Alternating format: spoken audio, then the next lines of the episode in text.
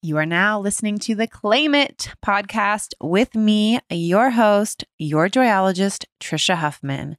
On this podcast, I have conversations with people who intrigue and inspire me, talking about our journeys, how they've made the things happen in their life, fears and doubts that they've had to overcome, how they did that, how they listened to themselves, all of those juicy bits. I love hearing about people's stories. And today we are hearing about Jason Rowe Bell. He is a celebrity chef, the co founder of The Wellevator, a wellness wizard, and a singer songwriter, amongst many things. Very cool. He was the first vegan chef with a primetime TV show, taught millions of people how to prepare delicious, healthy plant based meals with the groundbreaking series of How to Live to 100. He has his own podcast coming out now called This Might Get Uncomfortable. That's pretty funny. I love talking with Jason. We got into some really deep conversations, um, some things talking about his childhood, running into his homeless father on the streets of LA uh, his sort of struggle or trying to figure out what masculinity had to be and that sort of thing as being a man in this world. Yeah, so it was really, I love, love, love talking to people. And I really loved this conversation with Jason.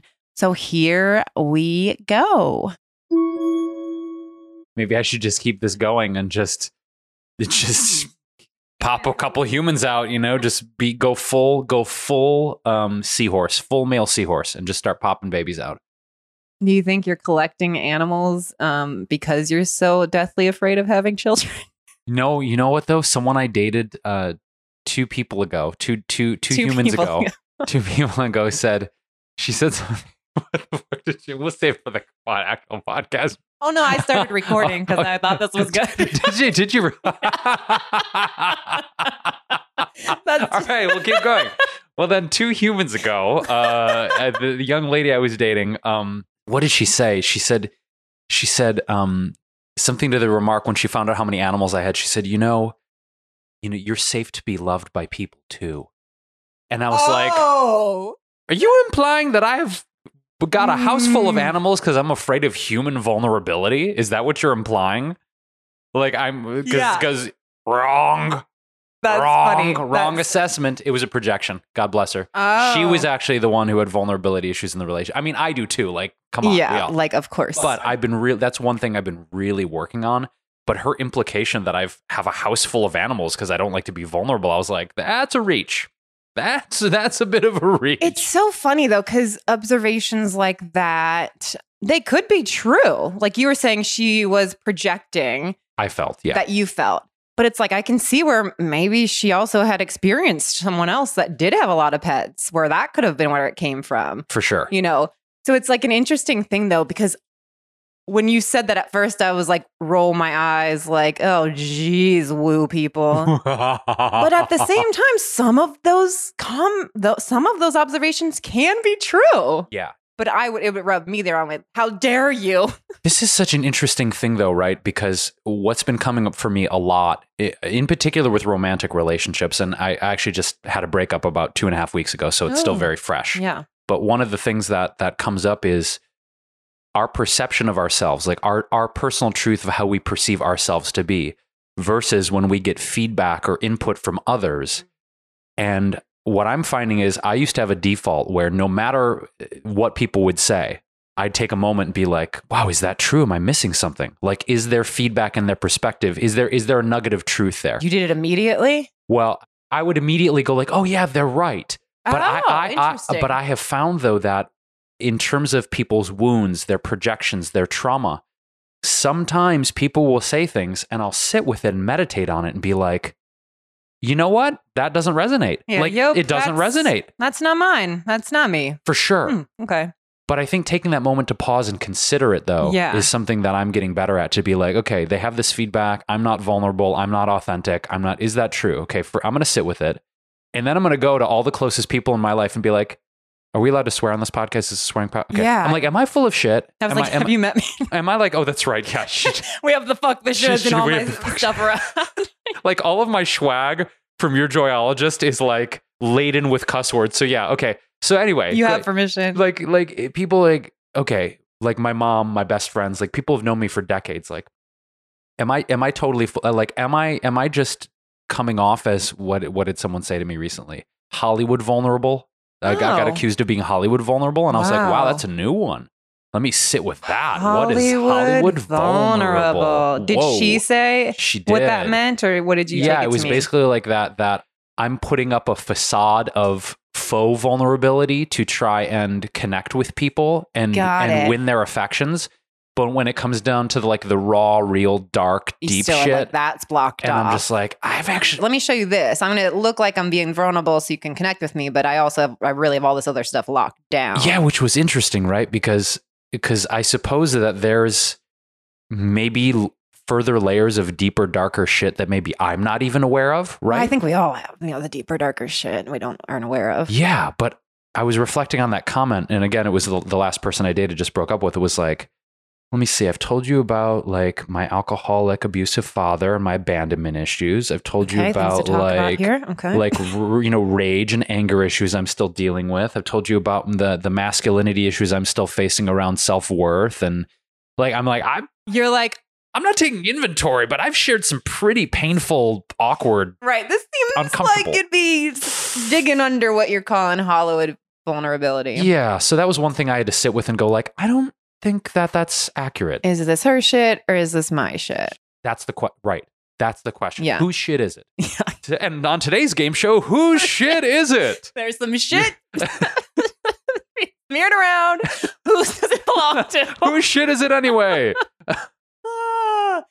Funny. There's a kid's book. is, is that you want to write? A, are we about to? there is a kid's book that my daughter has that's sort of like find the poop. and it's like trying to keep kids to go that kids that like resist pooping in the bodies and every page like you like peel back these things where's the poop? Like you have to find each animal's poop. So that reminded me of not whose poop but like we still play this game as adults. Clearly, we apparently label the poop the shit but we don't know who whose is this Whose are you it? putting this on me is this mine that i'm projecting on you is this mine that i'm putting out in the world that i make up everyone is thinking about me no that's just my own shit or is this your shit that you're projecting on me and labeling as mine oh geez it's a thick. a it's a, shit it's a shit sandwich. There's a lot of layers to this shit sandwich, and it's like, and also, it's, hey, Bella. And also, speaking of shit, hey, my French bulldog is under the table right now in the kitchen. So, and you know, we're always trying to get our needs met. She's trying to get her needs met right now. Okay, so interesting though, when you were saying, you know, someone gives you some sort of feedback on yourself that you used to automatically think like that they're right. And now you pause and sit with it to see, is that right? I'm the opposite. That I, if anybody gives me feedback or they don't, I just read too much into a text message sometimes. Oh, you try and get tone But from no, a text message. So that, or somebody does give me some feedback, like even, you know, like yesterday I'd sent somebody a message about something and she was like giving me some sort of coaching that I was like, I didn't ask for coaching. I asked, I just sent you this message. So, like, anyway, I automatically go into, well, I fucking know myself best. No, that's not right. What you're implying or saying is not right. yeah. And then I have to pause and think, hmm, could there be some truth to that? Or did she say that because was there an ask? Or she's not coaching me because she thinks you're not enough. You don't know what you're doing. She thinks that I need coaching. That's just her default because she is a coach and most people seek support from her. Yes. Right. So that I get, I don't automatically take everybody's information as that's the truth. I'm like, who the fuck do you think you I know me. I know who I yeah, am. Yeah, and then you said you would go to your loved ones, your friends, your mother to get feedback. I would never. It's so funny. I'd never do that because I think I know myself best, Yeah. and that I would never think. Hey, do you think this about me? Like it's an. It's, I'm just bringing it up because it's so interesting how different we are as humans. And I'm not saying like my way. It's like it's obviously in how I was raised and how yours and the protection methods we use to get through life and stuff like that. That I, you know, it was just like interesting. Like oh wow so you take information and you would automatically think they must be right and i'm wrong Yeah. in the past Yes. and now you're like learning to be like hmm, is that actually right? No, I don't have to take that on. Yes, discernment. I think. I think Yeah. the, the word is for me is discernment. Yeah. And but also then you seek support from others, which is something that I've always struggled with. I'm like, I got this. Yeah. And then I now try to get support. Last week I had a low moment. I was just having one of those days where I felt like, what am I even doing? Do people care about me? Like, I don't know. I don't know. it was the first day of my period. That stuff doesn't usually affect me. I'm just saying because I'm like, I don't know if hormones played a part. I don't know if it was the moon. I don't know what was happening. I don't know if it was me reading too much into social media. I don't know. But I had a shitty day and I talked about it on social media. And I was like, in the past, I would close myself off and just be like, which a lot of my messaging is like, you have to own your awesome. You have to claim it. You have to do it for yourself. Like, I have to heal myself. I have to, I'm feeling unloved. I'm feeling unworthy. I'm feeling not enough. The only one that can make me feel those things is myself. Yeah. The, my favorite quote is the only person who can make you feel inferior is yourself hmm which is how a lot of my life was shaped was realizing that and but now i also built up a lot of walls so i try now to seek support i reached out to friends i opened up on social media i was like hey if you have a strong friend like i'm a strong friend like reach out to them know that they need support if you see somebody that has a shit ton of followers and you don't compliment them or thank them because you think they get it enough they still want to hear it like yeah. like just reminding people like those people that you think they're a badass and they know it they still like want love and acknowledgement Yeah. because that's Yeah. like how I was feeling. Like a lot of people in my life just see Trisha, she's a badass. Look, she doesn't even take anybody's information. But so then I don't get very much feedback in my life. And I don't know if I created that or if I created myself because of not getting feedback. You know?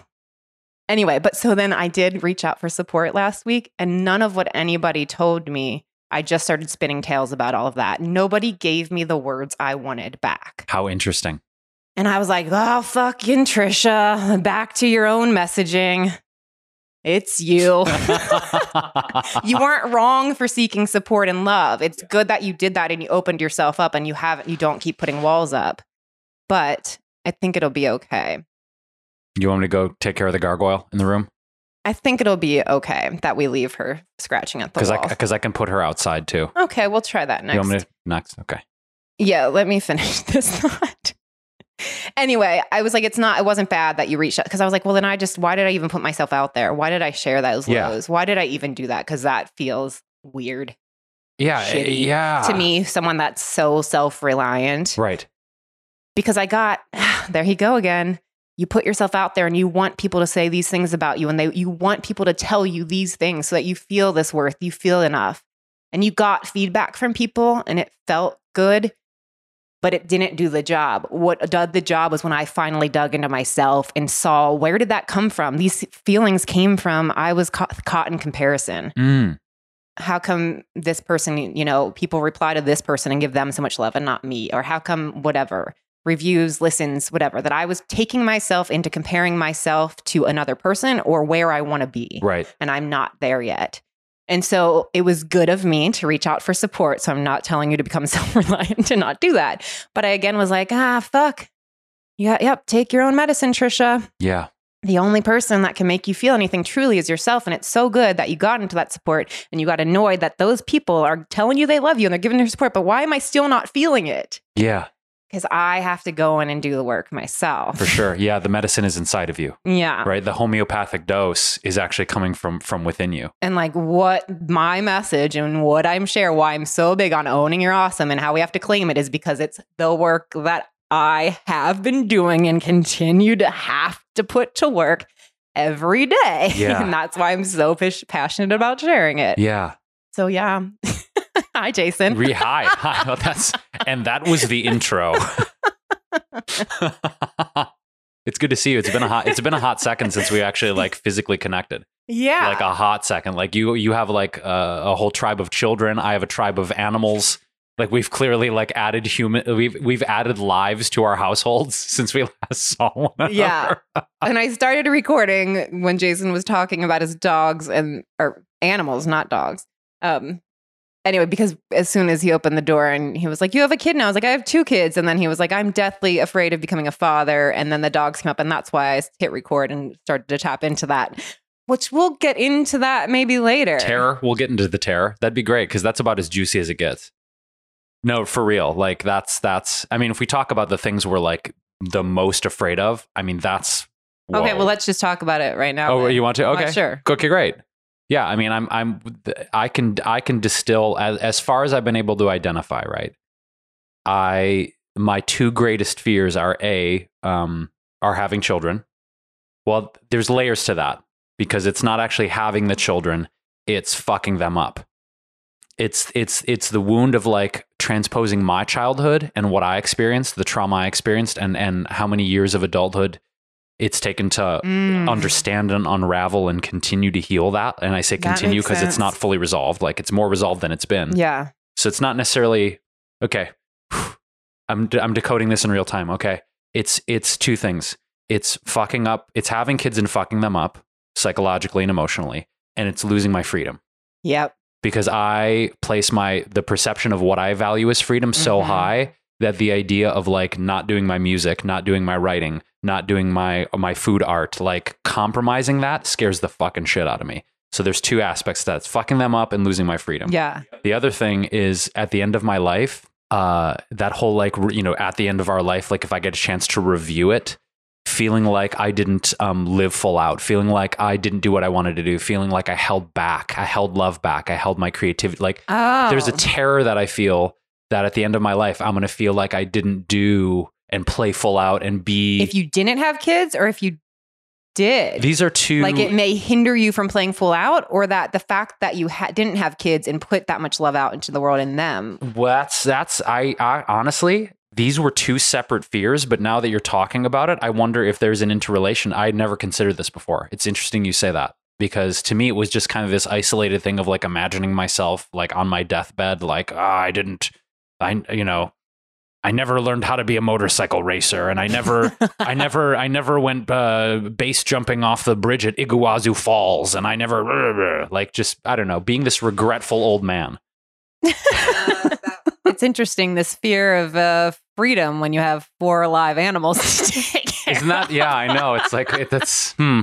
Yet I find I, but you know, but it's different. Like I Yeah, feel, I, I feel like it's easy for me to get a a, a, a pet sitter, an animal sitter here. You know, it's like, oh, you want to, you know, come and have the house to yourself for a week, and I'll go because I do, I do travel a lot for work, and it's honestly not that big of a deal. I just feel like I don't know, like.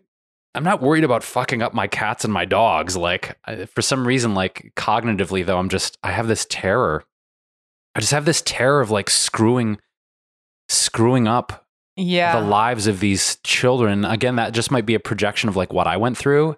I just like the idea of like, oh God, like if I, tr- I'm terrified of like traumatizing or causing pain to this being that I've taken responsibility, you know, I don't know. It, it terrifies me. Like the idea of like causing them undue pain or undue trauma is like a terrifying thought to me. And maybe there's no way to avoid it. Maybe, Well, you know, what- like we were talking about before this. Like, yeah before we hit record we got into a conversation just when i was setting up because he had mentioned yeah, I had kids and that he his fear of fatherhood what what for me what motherhood to me what i uh, constantly comes up to me or like i'll just like jokingly say to another mother or something that i was like motherhood is the greatest experience in letting go it's a quotable. because you just you know especially for me you know i was like okay i'm gonna raise them this way and only wooden toys and they will eat this way and stuff like that and that like that went out the window no screen time until whatever like whatever you choose to do as a mother or father parent is great but i needed to like be sane. And so I was like, what am I stressing out more about? Like sticking to these made up guidelines I created or just being like, okay, you're enjoying I we have these beautiful toys. You just want to play with a plastic cup and my keys? Okay, or like whatever it is. Like we're at the playground, play with everything. Why do you just want to play with this blade of grass? Like whatever. I'm bringing up s- ridiculous examples, but it's just like we can't as much control as you want to put in your kids or even if it was someone coming to it like you like we all have i don't we'll get into if you are open to talking about your trauma as a child but i think we all have some sort of childhood trauma no matter how well you were raised how much money how much love you got that things happen in our childhood which is also it's like that somehow end up shaping us and how we move through the world and they talk about now like oh your why is something that happens between the ages of one in six or something like that. And it's like, what the fuck? Wow.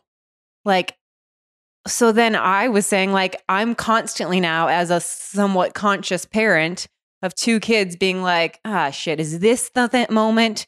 Is this thing that slipped out of my mouth, or is this way of bribery, or like, Zia, come on, we have to leave the playground. We have to leave the playground. It's time to go okay, I'm leaving, like me pretending to leave. And then that's what get her to go. Is this the moment that's fucked up her entire life? That one day at the playground, my mom pretended she was leaving me. And so I ran to the car. like, like I think like, is this, is this the thing that's going to fuck my child up for her entire life? Yeah. yeah. Yeah. No. It's very real. real because there is, there's all this now like science and research. Something happened. You thought this, you know, I've traced it back to like my, um, the thing that I carry around with me or have my entire life was I don't need you. Mm. That that's driven me in my life, shaped me. I don't need you. I of course need people, but that's the story that went through my life and, and it made me do amazing things, but also created walls and barriers which I've broken down and still work on breaking down. But then I just uncovered that I don't need you was then created because apparently and I haven't diven, dove into where this is, but I just uncovered last year, like, well, you think where that came from was because I felt like nobody cares about me. And I haven't traced back to like, oh, well, what is that one moment that shaped my entire life between the ages of one to six that people say, pimp this thing? But I have realized, oh, that's what it is that I've really carried along with me. And that's what came up for me last week when I had this moment. Yeah. I was like, nobody cares about me. Nobody cares about me. So, in defense of that, I created, I don't need you. Wow. Because then I don't have to deal with that. I don't yeah. have to deal with that, the real feeling that nobody cares about me. So, I'm just going to walk through my life like, I don't need you. Look at me. I'm an independent badass and I'm going to get shit done. You don't believe in me that I can become a live sound engineer at the age of 19 being a female? I will show you. You don't believe that I can start whatever, create a launch a Kickstarter starter for $20,000? Like, I will do this. Yeah. So like that's carried me greatly, but was very much covering up that this fear that nobody cares about me. Mm. So then I'm like, what the fuck is going to be the thing that I fuck my kids up? Because that could be, you know, somebody asked me about that recently. I was like, I don't know. It could be the fact that my mom was worried about supporting us if she was always working. But I saw my other, my best friend's mom was always there for her making homemade snacks after school. Was that where it came from? I don't know. It could be like something very small that like not was actually done to me. Right. But that in my mind, it could be a kid on the playground maybe saying, Nobody cares about you, na na na boo boo. Who knows? Right. So what I'm saying is much fear as you may have about fucking your kids up, you could do everything right and they're gonna have some moment that fucks them.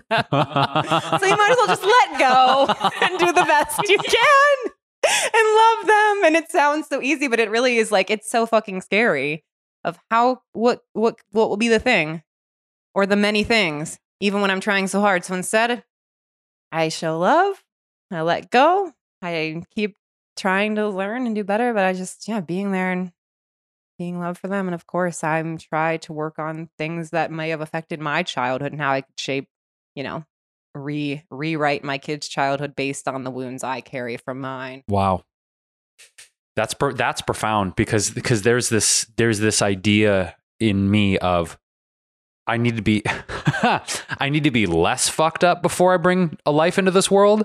Um in the sense of of this is a whole extension though of like stuff I've worked on with my therapist. I have this really really wonderful therapist that I I, I treasure um, who's helped me over the last 5 years with a lot of things, but one of the things that I kind of identified with him that seems to be related to this conversation is like for me to be a good partner or a good parent, uh, I need to unfuck myself more, right? Of like, I've got to be at a certain state of, how do I say this? Conscious awareness, or I need to be at a certain point in my healing process, or I need to be at a certain point of self perpetuated evolution before I can really show up for a relationship. Do you have that like, marked or labeled, or like, how the fuck are you ever going to get to there? That and yeah, and that's what he said. He's like, you're going to be waiting a long, long, long time if you think that, like, oh, I need to be in this state of perfected consciousness before I can really be a good man, a good man, a good partner, a good husband, a good father. It's like, what you're going to be waiting forever if that's when your meanwhile mentality. probably everyone that knows you is like you are so amazing you are gonna you're the we would make the most amazing. That they say that and i'm like what are you talking about? Like i'm what do you mean? What are you seeing? Are you nuts? Are you crazy? No oh, i see you with kids. Kids love you. I'm like i but i'm screwed up. I'm screwed like but but that's the thing is not to I'm not saying that in a self-deprecating way, right? Of like I'm a piece of shit. I don't love my I'm learning how to love myself more and more, but the reality is I'm I am still dealing with trauma and I am still dealing with when I get into certain intimate relationships, the old wounds still come. And I'm like, Oh, I thought I dealt with you. Oh, I no. thought you. I thought I dealt with you. Uh-uh. They're gonna keep coming up. Right. And that, but that's the misnomer that I had was if I just put a certain amount of healing in, yeah, right. It's like, yeah, like I'm gonna go, but I've gone to this therapist and I've taken this course and I'm doing I transcendental meditation from and I'm eating raw food and I'm doing blah blah blah blah blah. And shouldn't this have been? And the things like we don't care about that. Actually, all that stuff you're doing, we it's just, we're not a checkbox, Wrobel. We're not a checkbox. I, I wish it was though. Wouldn't it be nice if it was that easy? Like to do list done. I don't know. Would it? I mean, What would life be like if we were just able to fix things once and never face them again? nice, lovely. We'd have more time to. I don't know. I don't know. That's an interesting question. Right? We're so good at like fucking ourselves up. You just fucked me up with that question. I'm like, it'd be like a Disney movie. I'd be like in the fields with cartoon flowers and lovely animals. Like, all my traumas are resolved. All my traumas are resolved. That's that's my attempt at a Disney song. You're welcome, Disney. You can take all my traumas are resolved. I mean, I want us to obviously like that's the point of my everything I do is this this constant awareness of like I'm sorry to tell you you're never going to get to a point where everything's perfect. It will be. You can have good days, weeks, months, years, but like it's just and what I I used to always say, especially like my be your own joyologist course when I'm promoting that or my work, I'll be like, you know, because no matter how much you have, any even the people that have it all are still going to have bad days and shit's going to come up. But what I have now also realized is it's not just that bad stuff. When good stuff, you meet an amazing person, you enter an amazing, loving relationship, then your shit comes up. oh God, yeah. You get a raise, you get an opportunity that you always wanted, you work so hard for. Then the shit comes up. That it's not just everything's great and then, oh, I'm just, like bad stuff's going to happen. Bad stuff will come up or whatever. Doubts and fears might show up. But sometimes doubts and fears show up because of the good shit. it's it's it's real. That no, that's real. Because like then, a lot of times. Worthiness. These things you work so hard for, then you get it and you're like, "Oh, I don't know. I'm shaking. oh God, it's it's it's hardcore. They're going to find me out. Oh God, yeah. They're gonna yeah, they're gonna find me out. They're like, oh, I like did I fake my way to this opportunity? Did I bullshit my way to this? Like, is this person actually like, but what if I show them the icky bits? Like like it's that it's that first 90 to 120 days of, of dating. I actually have like jokes about this, like where like, oh, like my PR rep, like Jason's PR person, like, so he graduated from Columbia with a 4.0. He's worked with saving Somalian refugees. He's actually rescued five animals he donates to uh, human welfare causes and he uh he basically has zero flatulence sounds like the perfect guy right right right uh-huh. little do you know that i still have unresolved abandonment issues and i still feel like i'm not enough no matter what happens and i'm still materialistic as fuck and uh and all these things that are going to come up but I, what i'm trying to do like with dating now right with all this and this is i think this is a good segue is is like I want to just come as real as I can from the get go. Like, look, these are this is the things I'm still working on. Okay, I was diagnosed with clinical depression five years ago, which I'm still dealing with. That's not that doesn't, in my opinion, that doesn't go away. I just have better tools to manage it with. Uh, and like, like basically, like here's the sh- here's my shit. Okay, like if you want to like I would accept to this mission. I would like to introduce you to my shit. yeah, hello. And uh, and here's my shit. It's uh, quite fancy. I've polished this turd, uh, but it is still a turd, and uh, and I'm still I'm still learning how to live with the I'm turd. imagining like you in front of like the whiteboard, poster board. Okay, so we have this, this, and this. Do you accept? Yeah, no, honestly, like, is this cool with move you? Move on to week two with me and my shit. That's No, cool. no, I'm like first date now. I'm like, I'm like, no, no, no. Do you want to go to date two, not week two, like date two? Because like for real, I just I I, I want to be upfront about that stuff because the whole like like shiny PR like 90 to everything's great and we're not going to talk about our traumas and our demons and our da da da and then like all of a sudden you know three to six months in like Yeah. you didn't expect this, did you? Because I didn't tell you because I wasn't upfront about it. Ruh, Do you want to deal with this part of me? So how's that been going? um I, I, I love it, but I'm just like, obviously, that person would have to be a It's not everyone's flavor of ice cream, yeah. and I'm not everyone's but flavor. But that's a great way to weed it out. Then, if somebody's like, "What the fuck," 100. then you're like, "Cool." Then I don't need to go on a date two with you and waste all of these triggers that are going to come back up in me and my worthiness and enoughness and traumas getting flared up by someone that's not going to be there anyway. Bingo. Right. So I'm I'm and, and I'm not doing it with this idea of I'm gonna test you. It's just I want to put the cards on the table because I don't want to waste your time and I don't want to initiate something if you're not willing to also be upfront about like, yo, look, we are we are beautiful people. Like we're wonderful people with all of these gifts and talents and beautiful aspects, and we've also got our shit. And so I'm not going to hide my shit from you to just come up like this three headed monster three to six months from now. I'm going to put it on the table and be like, this is what I'm still dealing with. This is why I go to therapy. This is what I struggle with. I'm still learning to love these parts of myself. And if they just are like, whoa, this guy is like way too open and real, like, cool, then I know you're not the person I want to like dance with. Yeah. You know, I don't want to dance with that. Like, I just want to be like, hey, these are this is this is with my awareness, this is like where I'm at in life. Yeah. And that's what awareness is the best thing. Because again, it's like I don't, we're all going to end up as, as great and as conscious and as aware we can all get. Then these things will come up. And it's just then the awareness. Like even last week when I had that moment of like, oh, here I am again with my story rearing up of nobody cares about me. And I feel this and I feel sad and I feel enough. But I was able to realize oh, this is the awareness. This is how I feel today. I'm, and I didn't even try to like super fix it. I was like, cool. So I'm having a mellow day where I'm kind of like sad and I do want some people to cheer me on. Hmm, they're cheering me on. It's not doing anything. Yeah. I mean, I was. I was like, I'm so grateful that person took the time to reply, or like, you know, or whatever to speak up. But I was like, realistically, it's just my own approval. I'm seeking a fucking again. Like, Yeah. and then, but you know, like just that knowing and all the awareness is where it's at. Do, are you open to talking about your childhood trauma? Of course. Since we've been there. Yeah. Yeah. Yeah, for sure. I mean, if I can go back to, uh, and it's not a moment in particular, right? It's sort of it's it's sort of a theme, if you will, and realizing that um, because I didn't understand the depth of what was happening, and I didn't understand all of the parameters and all of the things that had led up to this situation in my child mind. I started to create associations and reasons as to why I thought this was happening. So the the thing in question here is um, is my the disillusion of my mom and dad's relationship and my father leaving us.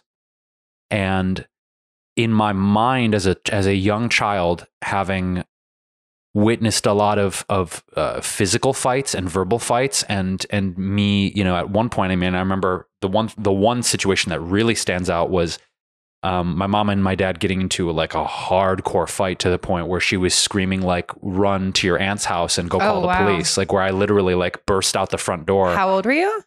I was probably God four years old, Oh, wow. Um, and- An only and- child? only child. Yep. And I, you know, I remember running like like running full speed out the front door. My my dad reaching to try and grab me to stop me from doing it, and like breaking away from his arm and like running to my aunt's house, and like pounding on the door like in the middle of the night for her to call the police, and then seeing my dad like being taken away in a, in a police car, like Man. handcuffed, and like and and there were there are more stories like that. That one just that one seems to be the apex of like holy shit my dad's getting put in the back of a police car because he was like hitting my mom like like is so vividly amongst a whole pa- pastiche of of situations but but my whole thing in my child mind it wasn't seeing that my dad was an alcoholic or a, a drug addict or these things. It was the reason that this isn't working out is because I'm here is because before I came my mom and my dad were great and they had a great relationship. And because I'm here, that's when the problems started. That's when the fights started. That's when the drug abuse and the alcoholism. So I, in my child mind, made an association without knowing the full totality of the information available that the reason things are fucked is because I'm here. Because before I was here, things were great with them. And I took that on. And that wasn't any input of like, so I'm sure my, my daughter, my oldest daughter is uh, almost four. So like, I'm like emotional thinking like of, yeah, thinking of my daughter, like what would she make up of me and her dad like fighting like that? like and, a story in her mind. Yeah. right? And that she wouldn't have probably been, yeah, like if there was alcohol and drugs, she wouldn't have been able, like, oh, yeah, it would be like daddy likes to drink that or whatever, but she wouldn't have any idea about that. Do you, you know, your your story created or your mind created this story of you know things that they were better before I came along. Was there any ever you probably wouldn't remember, but was there ever any conversation or that? Or you just went to like, this must be about me, like because they fight? Like, how would you have put it in? They were good before like I came conte- along. contextualizing that. I think Yeah. it was like Obviously, with a being child brain, I don't know. Well, it was hearing stories about them traveling and them, you know, Oh. living in different places in the world. and- Okay. And, and, sort of this honeymoon phase of a young couple before a child arrived and, and all the freedom and the traveling and the adventures and all Also that fear stuff. of your freedom being taken away. Yes. Right? So it's coming full circle. Like the the the observations that I had or the story I created in my mind as a child of they were great and they were in love and they had all this great stuff and then I came and fucked it all up, right? So so my my not enoughness, which is probably the core wound that I still deal with, which is why I chose the I am enough keychain from you is because somehow I created a story and association that if I were a better son and I were enough, they wouldn't have these problems and dad wouldn't have left. So I took somehow full responsibility for the the destruction of that relationship and him leaving as me not being a good enough son. If I were better and I were whatever, more well behaved or more talented or whatever, blah blah blah. And henceforth that, you know, like you were talking about how you with this I don't need anyone Moved thing life, like my fuel for most of my adult life and I'm I'm turning 42 next month, right? Most of my life has been I'm going to show you that I'm the best and I'm better than everyone so that I never get abandoned. And I'm going to show you that I'm the fucking best boyfriend, the best partner, the best basketball player, the best writer, the best chef. I'm going to be the whatever, like the whole what has fueled my basic entire adult life until I started to become aware of it was oh, so if I prove to the world that I'm enough, I'll never get left and so like even and I'll never get abandoned. And so even if it was like something your heart might not have always been into, like maybe you're like you loved that person you're in a relationship with, but you could have seen maybe they're not your person, but you still like, I have to prove I'm the best Yes. boyfriend. Or like I've got this project. You know what? I don't even I'm not even that passionate about it anymore, but I have to prove I'm the best at doing it. My God, so you're like forcing yourself to keep going and do this excellent work on something that you're not even like really passionate No, about. and- Because you have you can't give up. no, You can't be less than. no, I can't. I can't. I have, have to, to prove prove that I'm the best. You're the best. and it's been toxic, right? Because I'm exhausted thinking about oh, that. it's I- I- I've been exhausted living it, Trisha. I've been exhausted living it for real in, in the sense of having this chip on my shoulder is the best way to describe it. For- You know, like, no, I'm gonna I'm gonna show you that I'm the best. And it's been coming, it, but it's a fear based. The fear based I thing. gotta show you I don't need you. yeah, it's a fear. It's a fear, but it's But all I need fear. people so yeah, but I need people. I needed you to say yes to the podcast. I need people to listen to it. I need people to share it. I need people to help me edit it. So many things I realized in my life. I did this all on my own. Where some of the things that I was like so proud of myself in my own head that I did. One time I was even like, I'm so generous. I gave my car away. I'm like the best person ever, which I did one time give my car away. Wow. But I realized after the fact that, like, well, I didn't give my car away. Like, anybody want a car? That there were some people in my life that really needed a car. Yeah. I didn't plan on getting into this story. I'll tell you. So this is um, you know, Matthew Engel, Matthew and Terces Engelhart, course. Cafe Gratitude. Of course.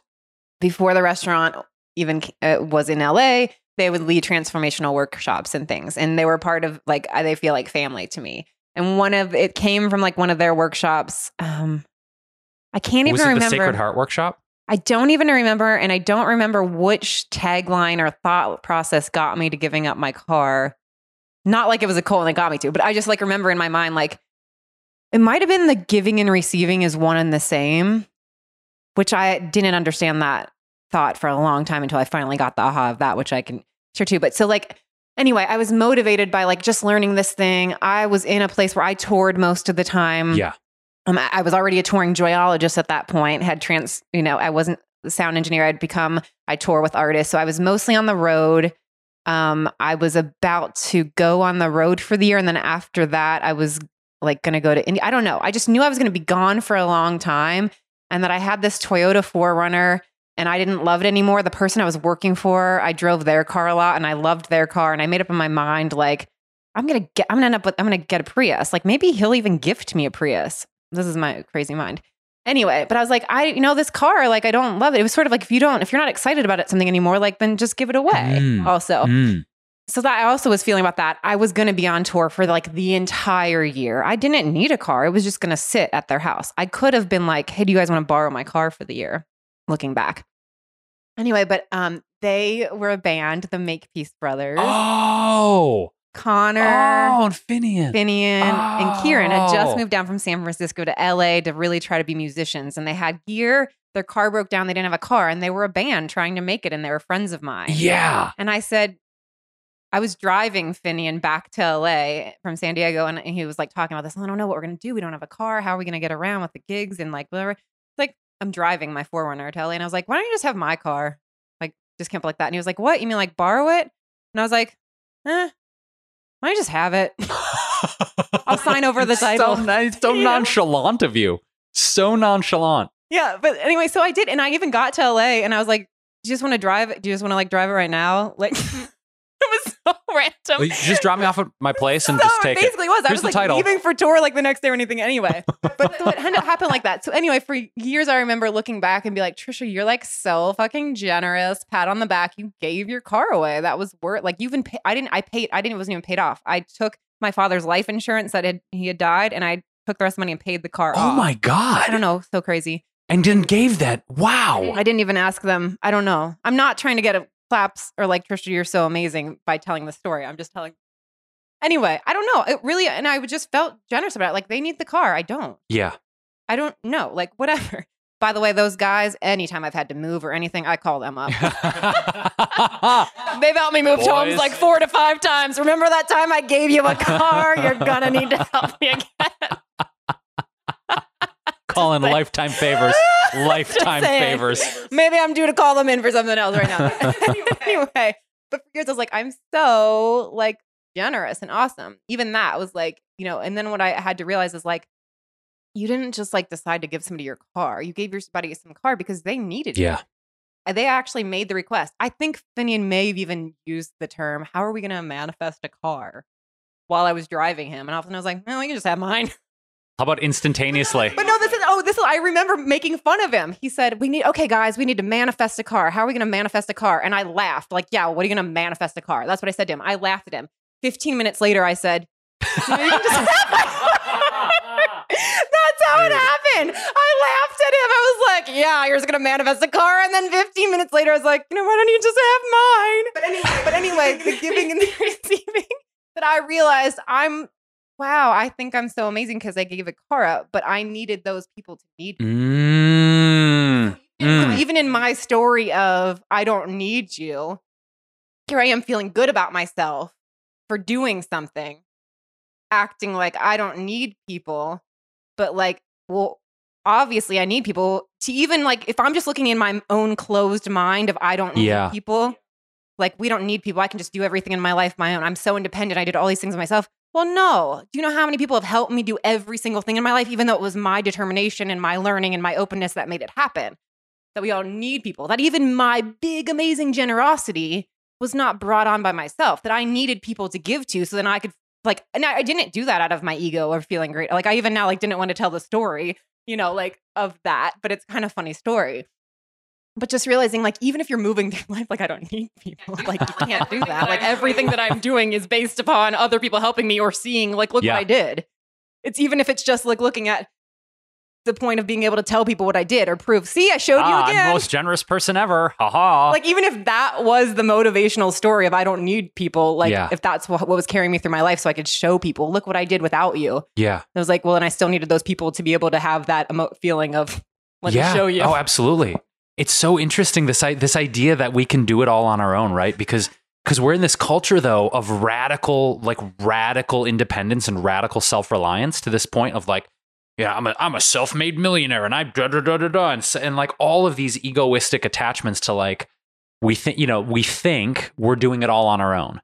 But you know, to paraphrase the classic thing, like we're standing on the shoulders of giants, like in, in all of our art and our creativity and the people that have support, like we're just standing on the shoulders of the people that have come before us. And, and also the people that are, are, are with us right now. Right. So, so this idea of like, you don't need anyone and I have this chip on my shoulder that I need to prove I'm the best so I can show I'm enough.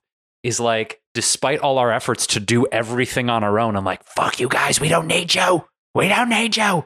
We do. And and and and in relationship, right? Like for, for me, this comes up in the sense of like, yeah, I don't, I don't, I don't need a partner. I don't need a, I like, I'm like all my needs are met. I got this beautiful house and I have animal, like all my material. Like I don't need anyone. But the reality is, I do want someone in my life. Like I do. I want. I want to. There's two. Th- like I. I want to co-create a life with someone, and I want a partner. But it also simultaneously scares the crap out of me because I've been on my own so long and lived on my own so long that my independence and like my life is so like I've got my routine and my meditation and my things and like if someone comes in here it's my things are going to get jumbled up and screwed up. So it's this weird dichotomy of I want to co-create a life with someone and I do want a life partner and I'm also scared to death because I've got my routines on lock. On lock. And, and is that is that the fear of like I'm not going to be as good at keeping myself in check if someone else is around. Yes. Because it's like, well, of course, you can still keep your routines and be in a Mm, relationship. But it's the freedom thing. It's like, ah, but I'm going to have to make compromises and give up my freedom for. But then I think of the Thich Nhat Hanh quote that says, love another in a way that they feel free. And so I'm going to whip that quote out on the first date and say, you know, one of my favorite quotes are is this Thich Nhat Hanh quote that says, you must love another in such a way that they feel free. How does that resonate with you? What does that mean to you? What does freedom mean to you? Yeah. And let's say there are definitely like compromises in relationships and maybe some balances of freedom. But the things you're talking about, like, do you think you're going to be in a relationship with someone and they're going to be like, no, you are not allowed to get up and meditate and make your smoothie? this is uncalled for. You're gonna get four hours of sleep, and then you're gonna make a fried bacon marshmallow sandwich in the morning for me, and you're gonna eat it too with extra bacon and extra caramel sauce. Which actually, I mean, actually, that does sound a bacon marshmallow caramel sandwich does not sound like a. Well, anyway, it's different. I mean, I'm my mind. Um, no, I don't think I'm gonna meet someone like that. I don't. It's just, it's. I don't know, Trisha. It's just like this thing I'm where just, I'm just, I, I'm making just in a my point group. to make fun of you for the fact that hopefully it'll help you nudge yourself out of your own way. These fears are meaningless. They're meaningless fears. Stop your mind. I laugh at your fears. I laugh at your fear. Your pointless fears that don't exist. No, it's good. I'm glad you're. I'm glad you're kicking my ass a little bit. It's good. We're working it out in real time. My bullshit fears that don't exist in reality. okay, so back to was that did your father end up after he was taken away of the cops that memory that you remembered did that happen for a while or was that like he pretty much left your life when you were around 4 or No, it was just Just this a while. revolving thing of like he kept coming back and trying to to be with my mom and be with us and you know she my mom actually got to the point where she she had to get into lioness mode because it was like I'm not you know the way she describes it is like I'm not going to have this chaotic physically emotionally violent addicted person you know being around my child so it got to the point where you know she had to get a restraining order and and to the point where he would he would come over to and he actually threatened to like kidnap me one time. He like said i'm going to take him and you're never going to find him again. And then this one of the last straws i can do remember. you like were you there? Did you hear him say that or did you just your mom told you no my mom told me that. I don't recall him ever saying that uh, to, to me but um but she had to get into lioness mode. So it was this this point of my my father kind of descending into his own pit of madness and her being like yeah that's not really a healthy environment to raise a child in but you're trying to come back so um so she would she would go and this my I've a group my mom is an amazing I love my mother she's actually become like a best friend now yeah just- i've seen I happened to just come out of her vagina at one point. You know, that's just woof. TMI. I don't know.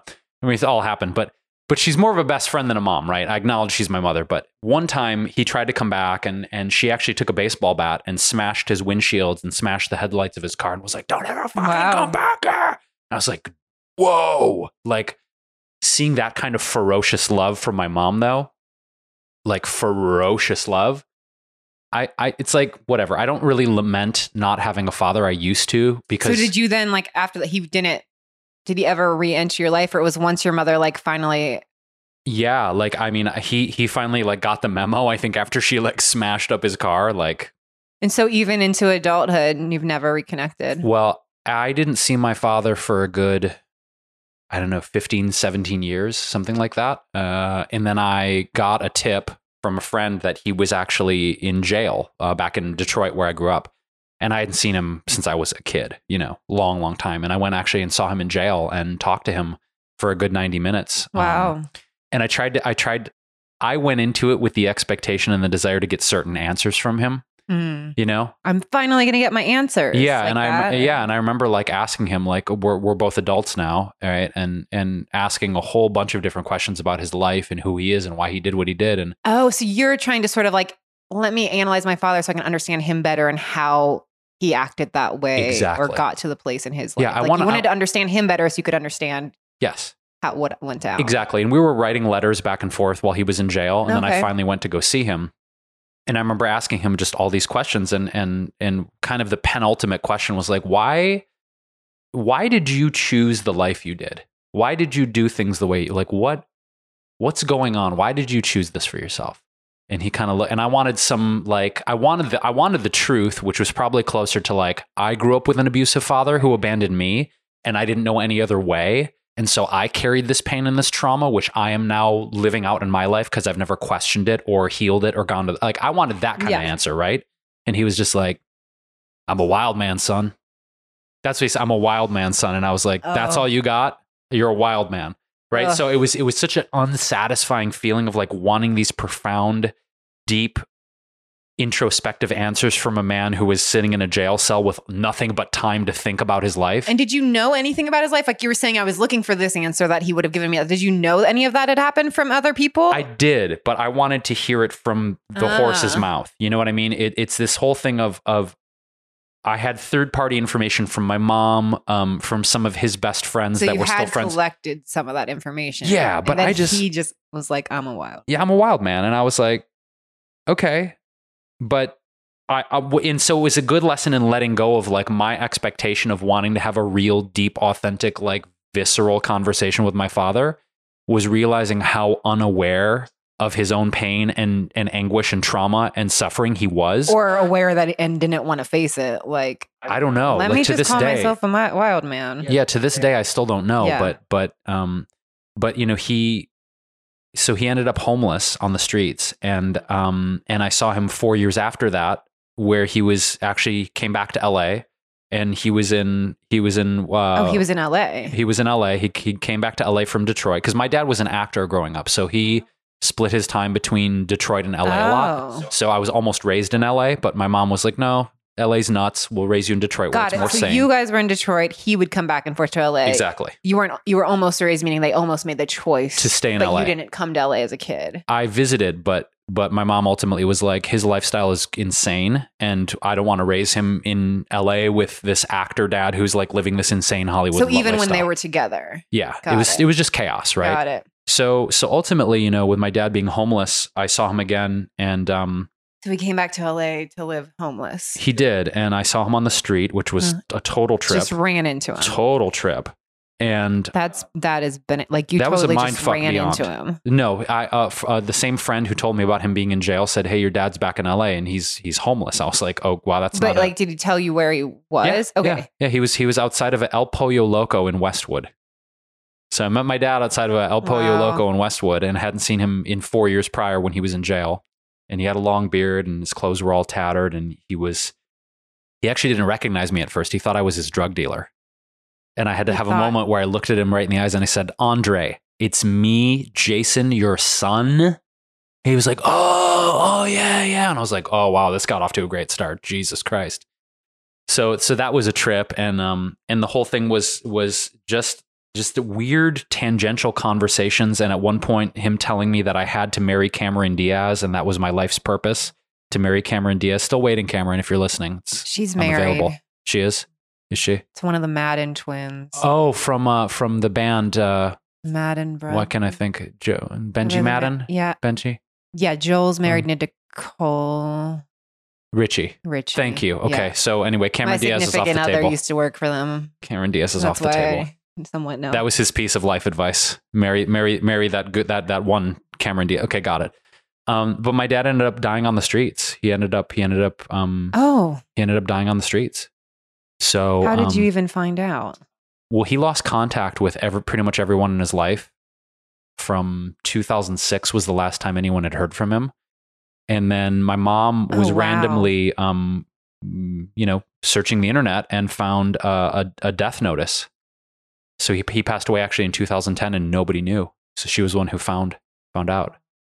So so yeah, my my my relationship with my father was a sordid, interesting, layered, complex thing because there was the not enoughness story of my childhood that I've needed to decode and and and heal and look at. But then there was the other thing of not growing up with a masculine guidance or solid masculine figure in my life per se has been an exploration in my adult life of what does masculinity mean for me? What does it mean to show up as a man in my life? And defining that for myself because I had no one to even show me and define that. So you didn't, your mom, you didn't have like other male, whatever, uncles, grandfathers, this around, I mean, or I- neighbors. that she didn't date people? She, all of that, yes. Like I was, I was close with my uncle Bill growing up, and and my grandfather. My grandfather was loving, but in kind of that old school 1930s way of just like, "Uh, Uh, I I helped you change your lug nuts on a 72 Pinto. That's love. right. You know, like that old like, school masculine thing of like never really saying I love you, but like, you know, I helped you change the carburetors on your car. Like that's love kind of thing. So I just, I've always been a really sensitive person. And I think the, the, the disillusionment I felt was all of the masculine archetypes I had growing up for the most part were, whether it was my peer group or extended masculine archetype was, you know, this emotionally closed off, you know, just get it done, put your head down, ain't got time to bleed. You know, we're gonna drink and smoke and fuck a bunch of women and like this thing. Right, probably, I'm guessing, yeah, like Midwest, Detroit. yeah, it was just this archetype. And and and growing up, there was some disconnect I felt with that because I've always just been a very emotionally sensitive person. And as an emotionally sensitive man, I didn't have a lot of understanding for that. And I didn't really know who to talk to about that. And it's still kind of an interesting thing because I think in our current society, there's so much about masculine and, and, and feminine energies and gender roles and the interplay of that and the polarity of that in relationship. And I'm still, uh, t- truth be told, I'm still a bit confused because uh, be, be- because I'm a sensitive guy and I still feel like there's mixed messages in my head and in general about like, okay, so certain situations you want me to take charge and be like, no, I got this. I fucking got this. But then you also want me to cry in this situation. Oh. But then we're in the bedroom. You want me to choke you and hold you Oh, down, but not too much because but we're there's consent here. Okay, you cool with this? You cool? Like honestly, and I'm I'm and I'm not trying to be like, oh, this half white guy is like the violin. It's so hard to be a man in the world. That's not what I'm saying. I'm saying like there's still confusion in me around like defining my masculinity and how that shows up in the world because I do want to be loving and I do want to be emotionally available and I do want to be sensitive. But I do in certain situations do want to kind of take the reins and be like, I got this. Like I don't know what I'm trying to say, Trisha. I'm trying to say that I'm still trying to decode how I want to show up as a, as a quote man in the world and what that means to me. I was going to say, does that mean to you? Are you able to now like get more back into what does that mean to me and not like registered with the scales of the outside world? And have I marked this box? Am I have enough of this for these people Mm. of that? Like, is it, are you now feel like you're trying to figure it out for yourself or still? I think obviously we're all somewhat looking for like an outdoor outside validation. Like, hey, so is this masculine enough for you? Or can I be this? Am I allowed to do this and this? Where's the like lines? It's both. I mean, to, to be honest, it's it goes back, I think, to that uh, conversation we may have started with of of perception, uh, outside perception and opinions versus our opinion of ourselves and how we're showing up. Is like, um, I feel like, huh? I don't know. This is so interesting. I've never actually decoded this in real time with someone on on a microphone. I feel like I've, ah, boy, in my mind, I feel like I'm more clear about how I feel grounded in my masculinity and the and still exploring it. And yet in intimate relationship there are still moments of absolute confusion of like I'm showing up right now how I feel authentically I want to show up but then sometimes it's like ah but can you be more sensitive in this situation and more in charge in this situation? I'm like but I just want to show up how best I can and authentically I can in each mo it, it, You're it- saying the partner is saying that to Yeah, you, or yeah. not? Or that's something in your head that they'll be saying? Can you? no no no it's it's it's been yeah in partnership of like of like people stating their preferences Right. of like i like it when a man does this and i'm like okay but I let me check in and see if that resonates for me. Like, do I do I want to show up like that? Yeah. Because some some people I've talked to are like, I really want an alpha male in my life, and I'm like, uh, what does that even mean? Like, what does that even mean? This alpha beta shit. Like, I'm just trying to be me. Like, honestly, at the end of the day, Trisha, I'm just I'm just trying to be me, whatever that is, whoever that is, in the in the constant discovery of that. yeah. And if it doesn't resonate with someone and you like you want like a guy who's gonna like, I don't know, lift giant stones and throw things and and just like this whatever alpha means, like I'm not that dude. Right. I'm just not and I don't want to be that dude. Because it doesn't feel authentic to me. Because that's what I was going to say too. When you're trying to like, if you're trying to figure it out for yourself or for to make it, to make yourself work for someone else. Because I think we're never in partnerships, in relationships, like, oh, do I wish mine was all these other different things? Sure. Like, do I wish he was more vocal about this? Yeah. Are you saying this uh, like personal experience? Me right now, Okay. my partner. Okay. Like for sure. Like I wish he's not very good at like words of acknowledgement or like words in general. he doesn't he's not very good at expressing himself. I have to ask for that. okay. Okay. I will even say, "Can you tell me something nice about me?" And he can't think of anything. And it's not because he doesn't love me. He's not good at verbalizing Mm, these things. Like he's more of like action. Let me go build you something. yes. Yes. You mentioned you needed this. I just built you this shelf. yes. Like that's how he would show his love, right? And I sometimes think, what would my life be like if I was with someone that was like, Trisha, I, this is so amazing. Oh my God, the work you're doing in the world. That's so great that you did that. Is would that even like sometimes I want that, but would that fit for me? But also, he doesn't do that, but he does other things. Like I, we can't pick. Well, you know, like that's great that you someone comes into a relationship with you and they're like, great. So I need you to be masculine in this situation. I need you to be more expressive. They're like, girl, you're not always gonna get what you want. Even if you put it out there, like I will be like, give me a compliment. And he's like, and I could make that, oh my God, he doesn't even love me. That's just like I get he's not expressive with words. yeah. And I have to see that. And sometimes it sucks. But then it's like, great. So am I going to go break up with him because he's not expressive with words? I got to go find someone that's expressive with words. But also, I really like that he does this and does this in this masculine way or like something like that. Like we can't. You cannot build in a building a bear relationship. So like you can't like build your perfect person. No Lego so set. You Yeah. can't live up to like everybody else's. I need you to react this way in this situation and not this way in this situation. Like, sure, you might be disappointing some people in how you show up. And then, but if they're communicating that, then you can work on it. And also just getting to know your partner better, where it's like, I know he's not great with her Yeah. his feeling of ah, this love. Yeah. And so I could turn that into he doesn't really love me, he doesn't love this, he doesn't believe in me. But those are that's not the truth. Stories. Yeah. Yeah. So having a conversation helps. but also like now that I know this about this person.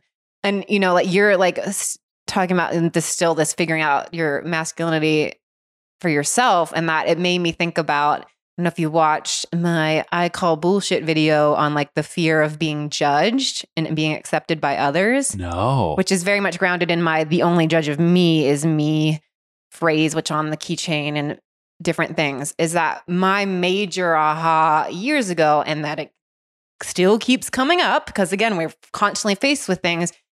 Is that for me, what I realized, and I don't know if this applies to what you're talking about or not, but it just like reminded me of it, is that the only judgments of someone else, or if we're trying to like, I fit in this way, or I'm supposed to be this way, I'm trying to figure out my own masculinity or whatever, that like, usually if we're trying to put it on someone else, or like, they must think this about me, or person X wants this, believes this about me, or whatever, that nobody's judgments matter unless it's a judgment we actually have on ourselves. oh, right. So, like, if you are like, I'm still trying, I don't know if I'm masculine enough or whatever, that's like for them, like, you know, it's just like that. If someone were to say, You're not masculine enough for me, Jason, in a relationship, then that would only hurt you, activate you, offend you, unless you believe that to be true about yourself. right. Or or I created an association that that was bad. Right? Right. Because like, oh, if I'm not masculine enough, that must mean I'm not enough. It goes back to the not Yeah. enough thing. So you could see that and be like, well, that definitely still would hurt if Yeah. someone that could say that to you. But if you're like, you know what, this is who I am and this is my masculinity and how she views it isn't enough, then that's okay. And like, so I guess we're not going to work out or she's not that that. That's okay. Like, of course, it might still like hurt a little bit. but it's only can the ju- somebody's judgment or thought about you or reflection on you only really can make a difference to you if it's something you believe to be true about yourself. Yeah. Or even Yeah. in the beginning, what were we talking about with like, yeah, how you were taking in insights when people, you know, when the ex girlfriend were saying like this and that, you're like, is that true? That again, like someone can say something super nasty about you, or it could be the fact like how much I'm reading into a text message. Yeah. Oh my God, I think that they think that I must be weak. And so then she gave me coaching because she must make up I'm weak because he said that or whatever. But like that's just like my own reflection of myself, my own judgment of myself. In this moment, I think people must think I'm weak. Yeah. you know, whatever. Yeah. Or that, you know, same thing. So whether it's something that we're making up, people believe it about us, or someone actually says it to you, it can still hurt, but it doesn't have power over us unless it's a thought we believe to be true about ourselves. That's such a wonderful thing that you said because if, if I reflect on this most recent um, uh, breakup, right, and the feedback that I got, it wasn't that it hurt to the point of I'm identifying it because I've had that same thought of I'm not vulnerable, I'm not authentic. It was more like the thing of like, whoa, I've I don't get that feedback. Like the people in my life are not like, you know what, you really need to work on your vulnerability. You really need to work on being more authentic because you're just like, you're really fake. You know, that's not like a thing that I've gotten. So it was more, it wasn't more like the self identification and the wounding of receiving that. It was more like the where the hell is this coming from? right. And so I had to decode it to see if there was reality involved in there. But to your point, yeah, I mean, it's interesting. Um, people in our lives that really know us, and I, I don't think I have anybody in my life like this where they can say something where it's like they know they're going to push your buttons or they know they're going to say something because they know your wounds, right? But I think I'm just reflecting back the resonance of what you just said because I know there are probably certain things somebody could say to me that would hurt because I believe that about myself. Luckily, no one's saying that in my life. I'm only the only one saying it is the voice in my head. Yeah. Well, that's what I was even saying where like you're it's talking like, about uh, masculinity and stuff like that. Well, it's like, yeah, you get to decide what your masculinity sure. looks like. for sure. Yeah, and thank you for that reminder because some sometimes I feel like if we're going back to one of the reasons that I have defaulted in the past, going back to the beginning of the conversation of like, oh, I'll I'll just take people's opinions at face value and not question them. yeah.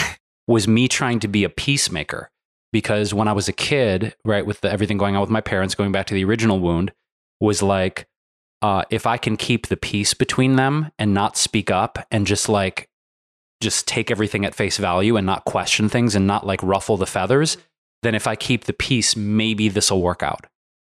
So I think unraveling that and realizing that I don't have to be the peacekeeper and I can sh- speak my truth and have the awareness of who I am and not take on people's projections and bullshit opinions.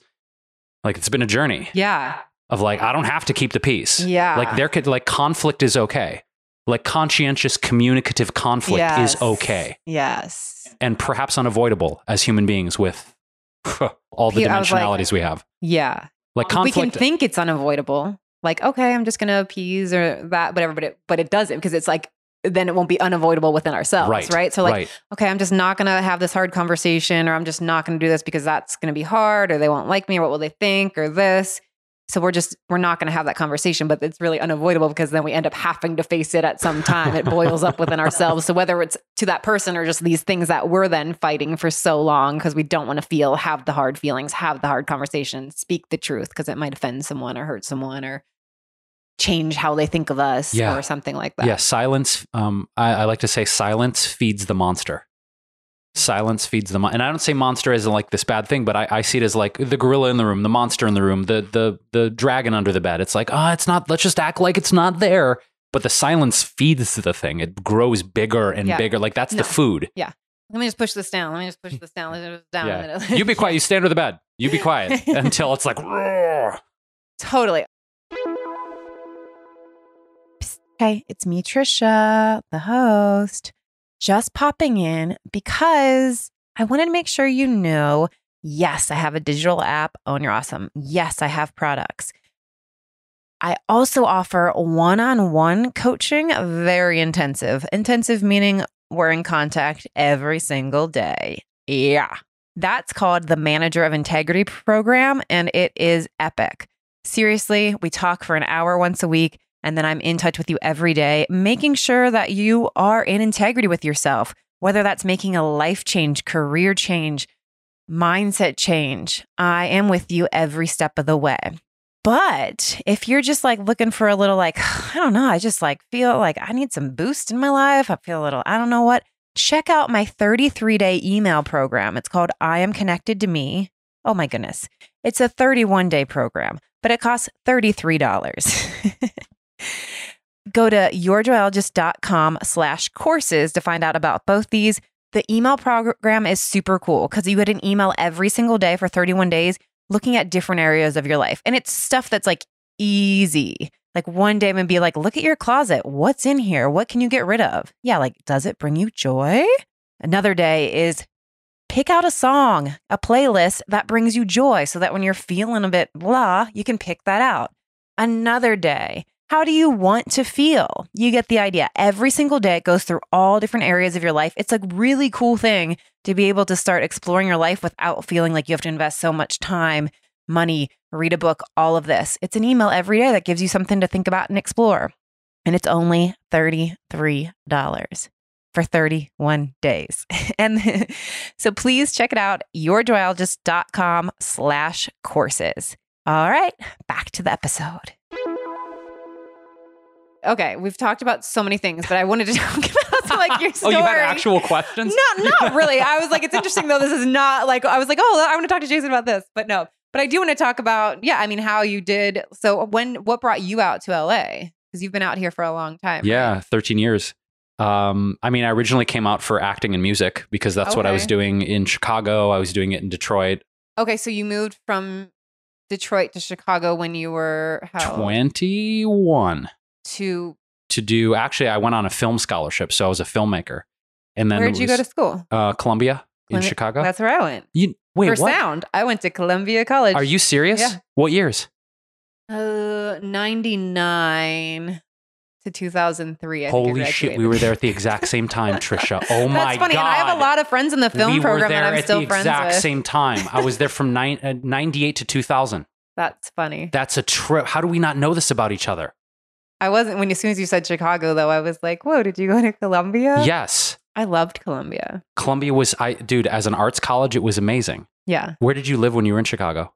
What part of the city? So the first year, freshman year, I lived in their dorms, and at that time they only had the one building, Plymouth Court. yes. Yeah. And then, um, and I first went for music business because I knew I wanted to do sound, but I didn't know what, what it was. And I love that Chica- that the the campus was like in Chicago in a city. Like I didn't want to like go to like some state school or whatever. Yeah. yeah. So I was like, yeah, I'm moving to a city. um, so I found music business program, and then I started working at House of Blues right away in the store. And I was like, what you guys are doing up there, the concerts, that's what I want to do. And so I sort of like started working for free. And then I realized the summer between freshman and sophomore year, I never went home. I moved to, I moved into the dorms and then I was like, I'm not coming home. So my parents cut me off. I had to pay my own rent and pay for everything at that point. They were, you know, um, and um, worked at House of Blues in the summer. Was like doing my own t- internship. And that summer, I realized that Columbia also had a sound program. They even had a live sound program. So, um, like a month before class was about to start, I switched all my courses into the new sound, into sound from the management music business that I was doing. wow. Yeah, and so that at that point I moved. I like moved in. That was like pre Craigslist. There's like newspaper you found rent. I moved in with two older guys somewhere. I moved out of like the dorm to, to like moving in with two older guys above a like smoothie soup restaurant. Where it was Second City based. It was in. The, it was right down the street from Second City. Oh, yeah, yeah, yeah. And then from there, then I moved back and I, I moved all around. Yeah, every I moved every year. That's amazing. uh, that's a trip that we were there at the exact same. That's that's mind blowing. And and that is funny. We, I mean, so I was gigging in a band at that time called A Modern Joy. oh, and so funny. there's a high probability that you and I might have been like at the metro at the same time Oh, or yeah. like Yep. no, like Went- for real. That's a trip to Metro. I was think. like, especially if you ever like opened at House of Blues or anything, then we never like- played House of Blues. We never played House, but that's that's a trip though. Damn. Okay, so you moved to Chicago, Yeah. did the film program, and then we're also in a band. yeah, and and, out. and then and then I also like was I so I had been a student filmmaker in high school uh, in Detroit. Oh, we had we had an amazing film and video program That's in high cool. school. But uh, as I was doing it and as I was making films, I was like, I actually like acting a lot better. So I changed and started doing acting and was doing theater and was doing improv in Chicago. Uh, I actually Oh, auditioned. so for- you once you got to Chicago, that's when you realized you liked acting, Yeah. not in high school. Okay. Yeah, yeah. So so I was doing I was doing acting. I was uh blah, blah, blah, singing in bands there.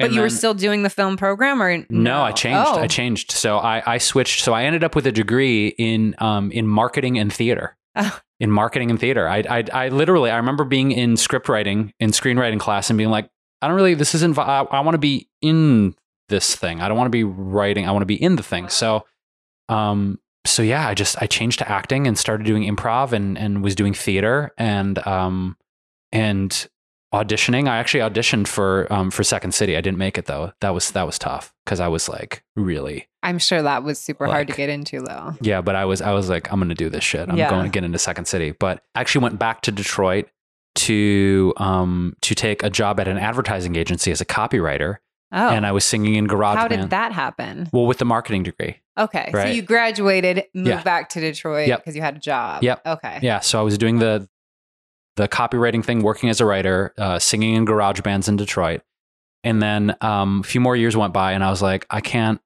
Like, what am I doing? Like, I I hate winter. I can't do this shit anymore. Uh, This is the bane of my existence.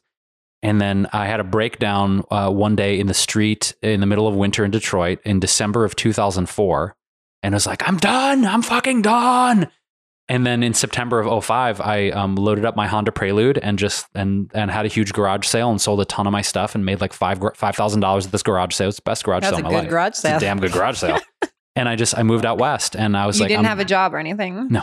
no, I had I had a little bit of money saved up and I was like, I'm just gonna do this. I'm gonna I'm gonna move out. So September of 05, I came out and originally the original idea was yeah, I'm gonna do acting Okay. and I'm gonna do music and I was auditioning and uh, I actually joined a new band out here, but was not making a damn lick of money.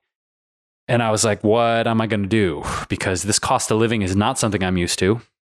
So I did uh, I did something that I felt was going to be really reliable, which is um uh and, and very solid financially in 2005, which was to go to culinary school and become a vegan chef because that was a solid game plan in 2005.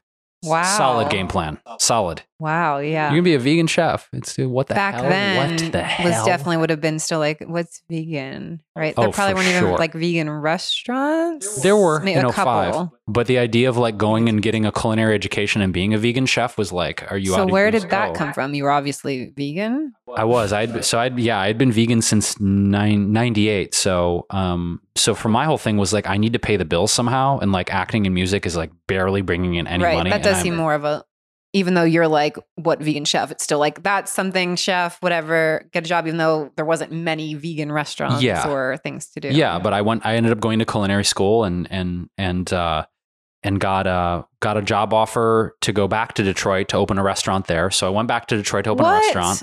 So wait, how does so you finished how long was this program? Um the culinary school was uh was a month and a half. oh. It's a month and a half Okay. culinary school. Yeah. And it was in LA. No, it was up in Northern California. Okay. Yep. So went up to Northern Cal, came back to LA, and then got a job offer to open a restaurant in Detroit. How did that happen? Did you just did you know somebody in Detroit, or was that Uh, a totally random It was a random Craigslist post that post. happened to go Random Craigslist post. that you read, Yes, but it was in LA or Detroit? in Detroit.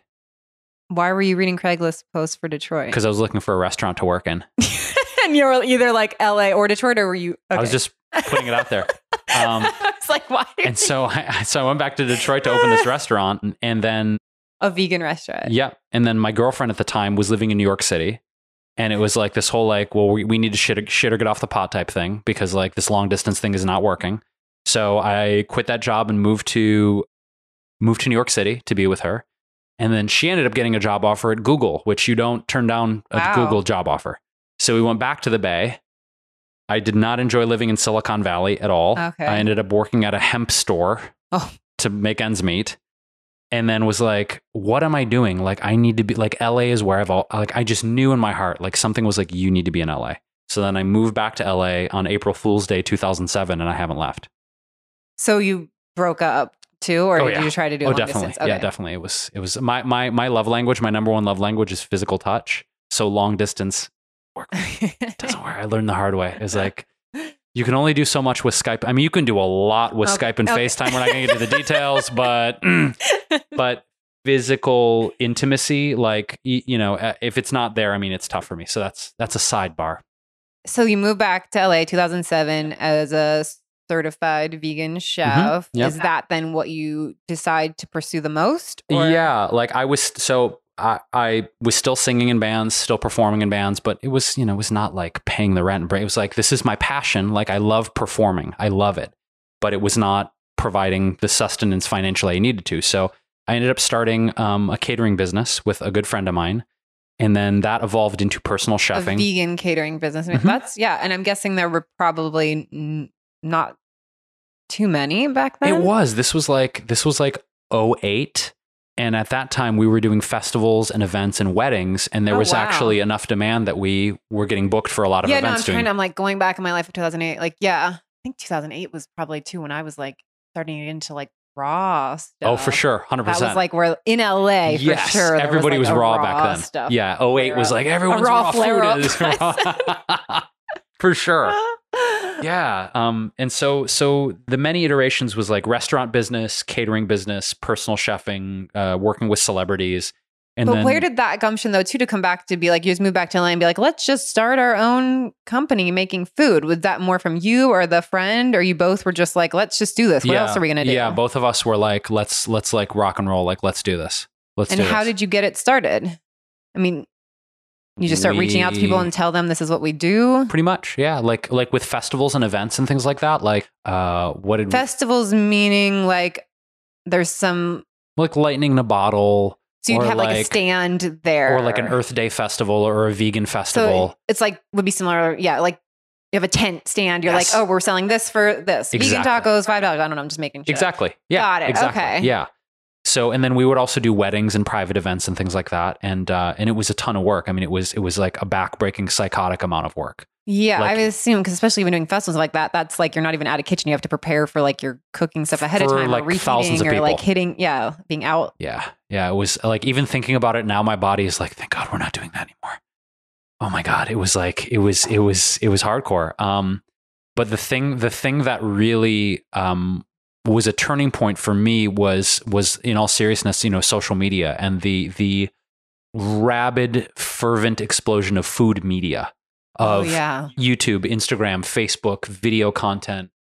Oh, especially back when it was like started. It was like so much food pics. Oh my god, it was it was but but to me like that was the culmination though of like the acting experience and the performing and the food and and that led to the TV series I had on Cooking Channel, which was like the first primetime vegan series ev- ever like in history. But that was that was me like, "Oh, I get to act, I get to perform, I get to sing, I get to be a goofball, I get to make Yeah. food."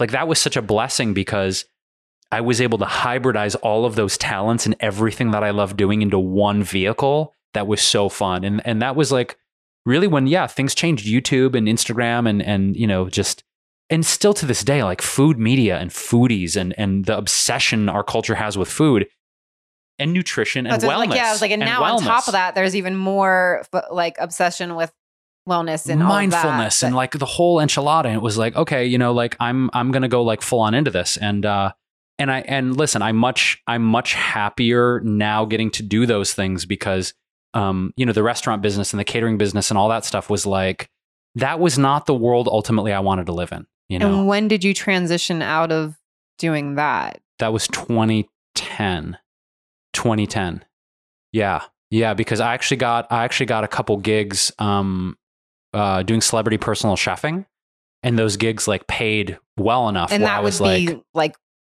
does that mean like they're having a dinner party or like every week or like, you know, you make dinner five days a week or something like that? yeah i mean one one person was like come in like a couple times a week and just batch prep a bunch of food Got it. but then other situations where like i'm working on two movies can you be here every single day to like make me food while i'm on set Got it. so it, it varied depending on the client but um And did you like that or were you like, this is awesome and I'm getting a paycheck, but you like, Oh no, I, I, I really, I mean, I, I liked it in the sense that like, first of all, I, I, I got to really like cater, cater to the needs of like an individual person and like learn about their lives and like nutrify them and help them do their best. And, and I was pretty blessed that all the people I've had a chance to intimately work with, like see their lives and be in their house and meet their families have been great people. Like I, I get asked like, oh, ju- like, oh, you got any juice or any any gossip on blah blah blah. I'm like, no, like everyone that I've had the chance to work for on that level of celebrity has treated me very well and has been very lovely to work for. I mean, you see sides of them you probably don't see in the news media because you're in their home and Yeah. you're seeing who they are. But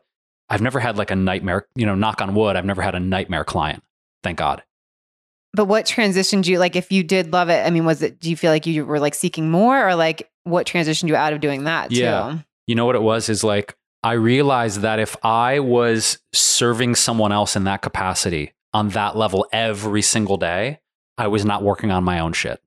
I was not shooting my own YouTube videos. I was not working on my cookbook. I was not, you know, writing the treatments for the pilot that eventually became like I was not working on my dreams and my So you had these other dreams and visions, and they just kept getting put on hold by saying yes to awesome opportunities. Yeah, because like, oh, I get to work with this celebrity and budget's no object and they're paying me how much and like, you know, to a degree kind of the golden handcuffs of like I and I do have other friends that are unbelievable chefs uh, in the city. Um but they're, you know, they're and and I don't say but and they're choosing to stay in those worlds because the paycheck is so good, but as a result, you know, like, oh, I still want to publish my cookbook and I still want to like start a YouTube channel and da da da. But it's hard to do that when you're working in somebody else's house the entire day, catering to their needs and their family, and you get back to the end of the day and you're just like, where's the energy and the focus going to come from? So I had to make a decision ultimately where it was like, yo, I've got these dreams and these visions and these projects. And if I stay in this world catering to other people, that shit ain't going to get done. yeah. It's just not going to get done. That's what. Yeah, like sometimes you have to say no to awesome opportunities or things even that you're loving because you feel like there's something more that is a curiosity that's driving you that you want to. Yeah, and it's not like a walk in the park, right? Because then the things of like, where's the know. money? Where's the Yeah. money going to come from? Is and you have, oh my god, like the fears. It's like when you take the leap of faith. Yes, the net does appear, but what also appears for me is these horrific primal fears about taking care of myself. And where's the? It's like, but look, that's it's there to be looked at and dealt with. And I think if you train yourself to acknowledge the fear and do it anyway. You know, I love Elizabeth Gilbert's framing that she had in, in her book Big Magic, where it's like this whole idea, and I'm paraphrasing Elizabeth big time here, but the idea that we're going to be fearless and this bullshit rhetoric in our culture of like, no fear, be fearless. I'm like, stop it. You're full of shit. It's, it's no such thing. There's no such thing.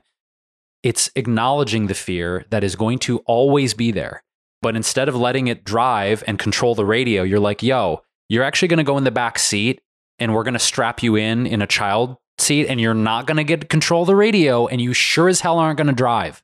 But you're going to be there. And I know, and I'm going to, I'll hand you snacks. Like, you're cool. But the idea that we need to kill our fear or kill our ego or do these things, I personally disagree with it wholeheartedly. Same. It's acknowledging it and learning how to dance with it and manage it and have it in our lives, but not letting it steer the whole time. Yeah. That's how I view it. No, same. And that's again, it's again like acknowledging, acknowledging them is the first key. And that's what, one of my first phrases was "fuck your fears," and like so well received. And I was like, I wanted to make sure I was like, I hope people aren't acting like "fuck your fears," like you don't have them. But it's no, it's more like I see you, fear, Yeah. but I got to I'm gonna keep going. I hear you loud and clear. I see you're trying to protect me in some ways too. I get that. I get that. I get that. But I'm gonna keep on going. Yeah. Fuck you. yeah, yeah, fuck you. Like, yeah, with the, you do not get radio privileges. I do not want to listen to country music all day on the ride to Sedona. Okay, I don't. I don't. Don't break my heart. My eight. Whoa, Billy Ray Cyrus again. Really fear? Thanks. No. Got it.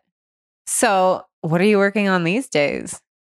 I am working on getting my next book sold, Oh, awesome. which um, is all about mental wellness and emotional health through food and nutrition and mindfulness. oh. So, really taking all of the experience and everything I've gone through with clinical depression the last five years and the research I've done and, and my own personal journey of what foods and practices and strategies can we employ to holistically address mental health. Because that conversation has gained a lot of momentum the past two years, which I'm I'm grateful that it has with a lot of musicians and actors and celebrities and athletes coming out about their depression and their mental health struggles. I think it's wonderful Yeah. what I haven't seen a lot of yet, and the niche I would like to fill is holistic solutions to that. And it's not being done under this idea of poo pooing pharmaceuticals. Yeah. I think, though, that for, for my opinion, long term, long term, that if we can address this through food and mindfulness practices and meditation and optimizing our food intake, we can manage mental and emotional health in a, in a much more proactive way where we don't have to rely on pharmaceutical approaches. Yeah. because long term pharmaceutically is statistically has shown not the greatest return on investment. Yeah. I want to get into all that. but- no, I'm but- not a fan of pharmaceuticals in general, but I do believe like yeah, there are sometimes you need it, and even um the, the guest that that is live this week on my podcast, Jen Pastiloff, she's vocal about the fact that she does use antidepressants and that they changed her life, and then she even tried to get back off them because she got back into yoga and all these things, and like went back into depression, and it's like. So I think it's great to like know the both, but yeah, for maybe just not like everybody. Oh, I'm feeling this way. I've labeled it. Now give me some drugs. Yes. that- yeah, like look into it deeper, and that some people might still need to take that, Mhm. but like yeah, to look at it as a whole and to not just be like, let me just go to the doctor. They can write something to fix. Bingo. this. Exactly. Yeah. Is Yeah. I want people to look at emotional wellness and mental health from a, from a much more um, multidimensional, holistic perspective. Of there are so many potential causalities for what's going on in terms of our neurotransmitter function and our unresolved trauma and somatically what's getting stored in the body. There's Oh so God. many layers to this conversation, and I'm by no means an expert, but I do want to put out a book talking about some potential ways we can address it. So that's the one thing, you know, book wise, I'm working on. Um, I have a podcast that's launching this month, Oh, actually, exciting! with my business partner, my best friend, Whitney Lauritsen. very cool. And you and Whitney used to be a couple. we right? did, And yes, I many years ago. Many years ago. I've always like. I think when I first met you, you guys were a couple. That's correct. And so in my mind, like I I always like was like, oh, Jason and Whitney and whatever. And so over the years, it's been really cool for me, and I'm sure anybody that's followed you guys to see you pop up in each other's lives like all the time. That I feel like that's so special, and I always like I'm like, oh, like I just feel this sweetness when I'm there. So what has that been like though, too, to be in a you were in a relationship for how long? Um, we dated on and off for three years, 2012 to 2015. Yeah, mostly on, a little bit off. It was tumultuous. and were you With the was the friendship right after? Did it take some time for you guys to be back in your lives the way you are? Because now it seems like you are very It was a long. It was a doing a lot long transition. It was a long transition, but there was a lot of communication and a lot of of checking in about like how does this feel to you and like starting to date other people and and that whole thing. But I so so full disclosure, I'm actually really really close um, friends with three of my previous partners, and actually really good and cordial and friendly with the great majority of them. There's two that you know it's just not meant to be for right now, but. I my philosophy is this because people are like, how can you do this? Like this is you know because I think we have a cultural conditioning of like you break up with someone and you cut them out of your life. Yeah. right. There's a conditioning there. which If- I don't understand either. For me, if there's a genuine, deep love that's been established with someone, even though the expression of that love changes, even though I'm not romantically intimate or sexually intimate with you, the basis of love is still there. So for me to cut you out of my life and say I never want to see you again doesn't make sense to me. So with Whitney in particular, we realized that there was an overlap of passions and expertise and wisdom. And we actually realized like this is actually like we feel more like brother and sister and we want to actually create stuff together because we're both passionate about many of the same things. So um, with her, uh, with my good friend Ellie, with my friend Nicole, and and several other my exes, it's like I want you to be happy. I want you to have an amazing life. Like I love you as a being, even though we're not intimate and partnered. Like I adore you Yeah. as a human being, and I want the best for you. And I just I've never understood the mentality of I'm going to cut you out of my life, and you're like you're dead to me now. I never understood that. Yeah, me neither. And I'm the same way. Anyone that I ever had any sort of dating, whatever, you know, experience with, and it was like, well, there was something about them that, like, even if it didn't work out and we realized, okay, you are not for me, or that, you know, whatever it was supposed to be, that was just like, there was some part of them that, or whatever, that I love them and I respect them and I only want the best for them. And like, yeah, it's just like, yeah. I mean, I'm guessing if there's obviously some very terrible relationships and then you realize you like weren't safe from people, but like, Yes. but yeah, I always it's not and you don't have to be best friends and be in each other's lives so fully like you two are, but Right. yeah, like to just be sending like, yeah, Yeah. awesome. I'm good. I'm happy for you and want to check in on those people Yeah. and make sure that they're thriving. Yeah, and and just with the podcast coming out, um, it's called "This Might Get Un- Uncomfortable." Oh, Uh, so we're talking about a lot of. I mean, the the topics are pretty much. I mean, if we had to have a central theme, it is around emotional wellness, mental wellness, taking responsibility, and talking about drastically uncomfortable things in life. yeah. Um, because I, love think there's a lot of healing there, and there's a lot of of gold to be mined in willfully choosing to talk about really uncomfortable things. So. Um, we're launching at the end of June, and we have a new brand that is kind of spearheading this called Wellevatr. It's spelled W E L L E V A T R. Um, and yeah, actually, like if anybody wants to check it out, we actually have a, a really amazing ebook that we're giving away to people um, very called cool. "You Are Enough," so people can go to the website. We also have a really cool thing that people this podcast probably won't even. Your podcast will probably be live when this episode goes up. will it. Yeah. Oh, dope. Yeah. Yeah. Okay, great. So we can link to your new podcast. that would be amazing. and to Wellevatr. That would be amazing. Yeah, Yay, yay, yay. everything, all your things. And then what else? The last thing I'm working on right right now is um is music. Is I'm I'm actually um writing new stuff on piano and guitar. Uh, I'm going into the studio this month to record a Oh. new song, and that feels good. So music, you know, music to me, there's no expectation of you know being a rock star. There's no expectation music is going to make me a damn dime, but it's in my heart and it's always going to be there. And I love to sing and I love to songwrite and I love to perform and whatever that wants to do is fine. I just I realize that that's something that I need to do because it's like soul food for me.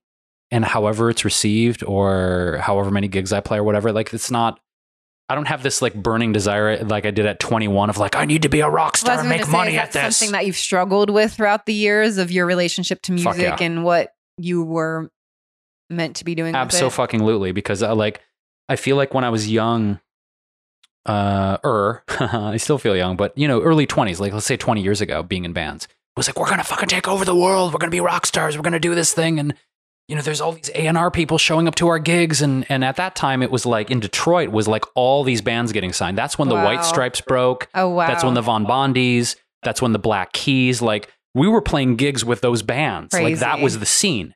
So it was this energy in Detroit at that time of like anybody can get signed right now.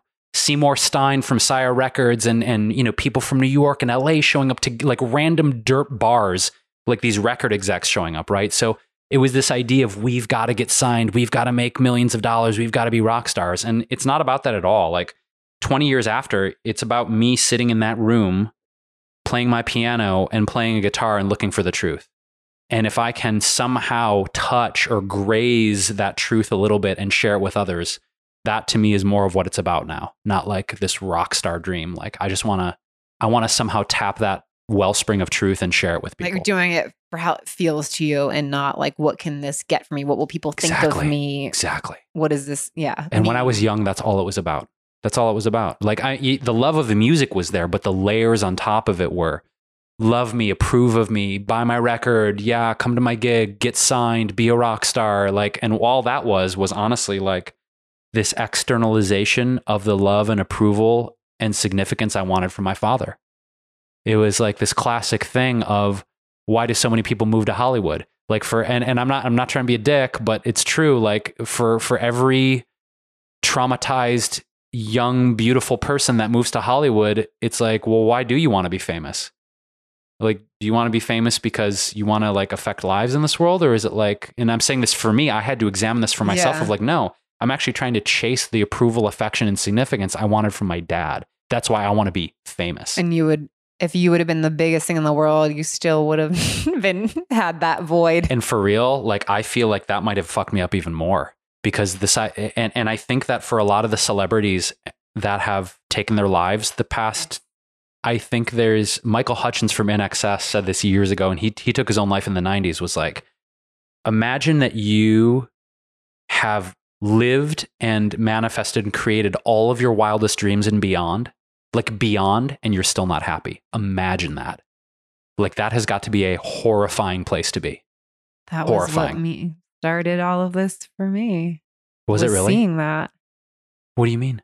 So I was a sound engineer touring with people living their biggest, wildest dreams and seeing that they still weren't happy.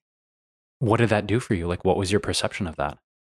Well, it didn't happen until my father died suddenly. And then, because I had already created all of these tools and stuff for myself, I, I grew up with in chronic pain that was finally diagnosed with fibromyalgia when I was 18. I almost took my own life when I was 15. And I decided I was going to try life a different way, not caring so much what people think. Bing, I don't need you out in the world. but also realizing I had so much physical pain mm, that I couldn't deal with the mental pain I was creating for myself of like trying so hard to fit in. What music am I supposed to like, look like this, say, to be cool, to fit in, so people will love me, like me, so I can be popular, this, that. And of course, levels of that stuck around, but I very much decided to live my own life. And then so my self love exploration and self care exploration started at 15 and kept getting stronger. And how can I feel my feel better, my body? I really had a big dream to become a sound engineer, even though I didn't know what it was. So that drove me to, I have to get out of bed, even though I feel like shit. So how can I do this? Because I really want to live my life. So I, I was constantly learning these different ways to take care of myself through what I was putting in my body, but also paying attention to my thoughts. The only judge of me is me came from being 19 at House of Blues trying to be a female sound engineer and everybody thinking I was a joke. What does this young girl think? This is not a profession. Like that I had to be grounded in who I was and that I was trying and who I was up to, even though everybody was judging me. Yeah. Based on what are you doing here? So all of my lessons were always from all of that. And when my father passed away suddenly, it I was like, I have to do more with my life. I love that I get paid to tour the world with these artists doing sound, but I also knew I was like ready to get past that. And I would be like, oh, maybe I'll be a tour manager. I tried that. Maybe I'll be the production coordinator. Um, but I still like loved the music world and that energy. But when he passed away, I was like, I have to do more. I'm seeing these people that are living their biggest dreams and they're not happy. Most of the people I'm touring with aren't happy. Or I'm in airports every day with people that aren't happy. Everybody's just like walking through their lives like they're dead and they could die tomorrow. And I didn't know what I was going to do. So I took time off and, you know, I got certified as a yoga teacher. I got really into making raw food. I, I really did a lot of things. And then I took it back to the only world I knew, which was touring. So that's how I went back on tour as a joyologist, calling people out. Like I made them all vegan meals. I led them through yoga, made their dressing room nice, but I also was the person that was like, hey, what's going on with you? Mm. Let's talk about it. Mm. Like in in that world too, it was whoever the boss was, the person paying your bills if they were in a bad mood, everybody was walking around on eggshells. You can't talk to that person. You can't ask them what's wrong. What if they don't like you? They fire you, uh, whatever. You don't know what's going to happen. So I made a point of putting myself in uncomfortable situations that I was giving them healing things for their body. Drink this, do this yoga, let's do this, but also let's talk about shit because I saw these people living their biggest dreams were still not Mm. happy. Mm. And so that's what has motivated a lot of my work. Yeah. Was like I've seen people that have it all and they're still not happy. So if we're all working around like, oh, this, once I get this, then I'll be happy. Once I get this person loves me, once I have kids, once I have this career, once I move to LA, once I have this car, then finally Oh, I will be enough. I will feel worthy. I will be fulfilled. I'm still playing that game. That I'm still playing that game. Honestly. Up to us to claim it for ourselves every day. Honestly, every day. every day. I was, uh, yeah, boy. Mm, the rabbit hole has no bottom. The rabbit hole has no bottom. Okay, let's go to the questions I ask uh, everybody. Well, what, well, first start with the keychain, which you sort of already talked about. You chose. I have everybody choose which keychain, not even which phrase they love the most, but which one they need to be reminded of the most right now. And you already told us, but I want to share more about it. I am enough. Yeah, that's that's something that is an important mantra and reminder for me because that's the core wound that I am still decoding, unraveling, struggling with, trying to love more is this idea again from young childhood that if I was just enough and I was good enough, then my family would have stayed together and none of this would have happened. So it's still the thing that affects not only my career and my creative endeavors, right? It affects how I show up in my intimate relationships. Anytime I buy into the story and the illusion that I'm not enough, and if I just do X, Y, and Z, I will be enough. So the reason I chose it is because that's as deep as it gets for me. In my in my current awareness, that's as deep as it gets. Yep. Oh, yep. It's a deep one for me too. oh, this is all just me feeling like I'm not enough. Who can make me feel like I'm enough? Oh, that's me. Oh, that's right. The person in the mirror with the gray in his beard. That guy. That guy. Where'd that gray come from? Should I dye it? Should I leave it? Huh, I don't know. I'll leave it. Um, what is a go-to for you to raise your joy levels when you're feeling off, sad, not enough? Singing and dancing automatic automatic music so so music to me um i mean when in doubt stevie wonder Love it. when in doubt stevie wonder it it, it the right music and i say the right music because Yeah. I, I have my core playlist of people right of, of the things it's an instant state change if i turn on the, the right song and i get into my body and i sing it out and i dance it out instant state change Yeah. like i can't be Love it. if if I if I put on like whatever signed sealed delivered, I put on Marvin Gaye, I put on some funk, I put on whatever it whatever it is, right? I can't be upset in that moment. I can't. My body won't allow it. It's like an instant state of being change.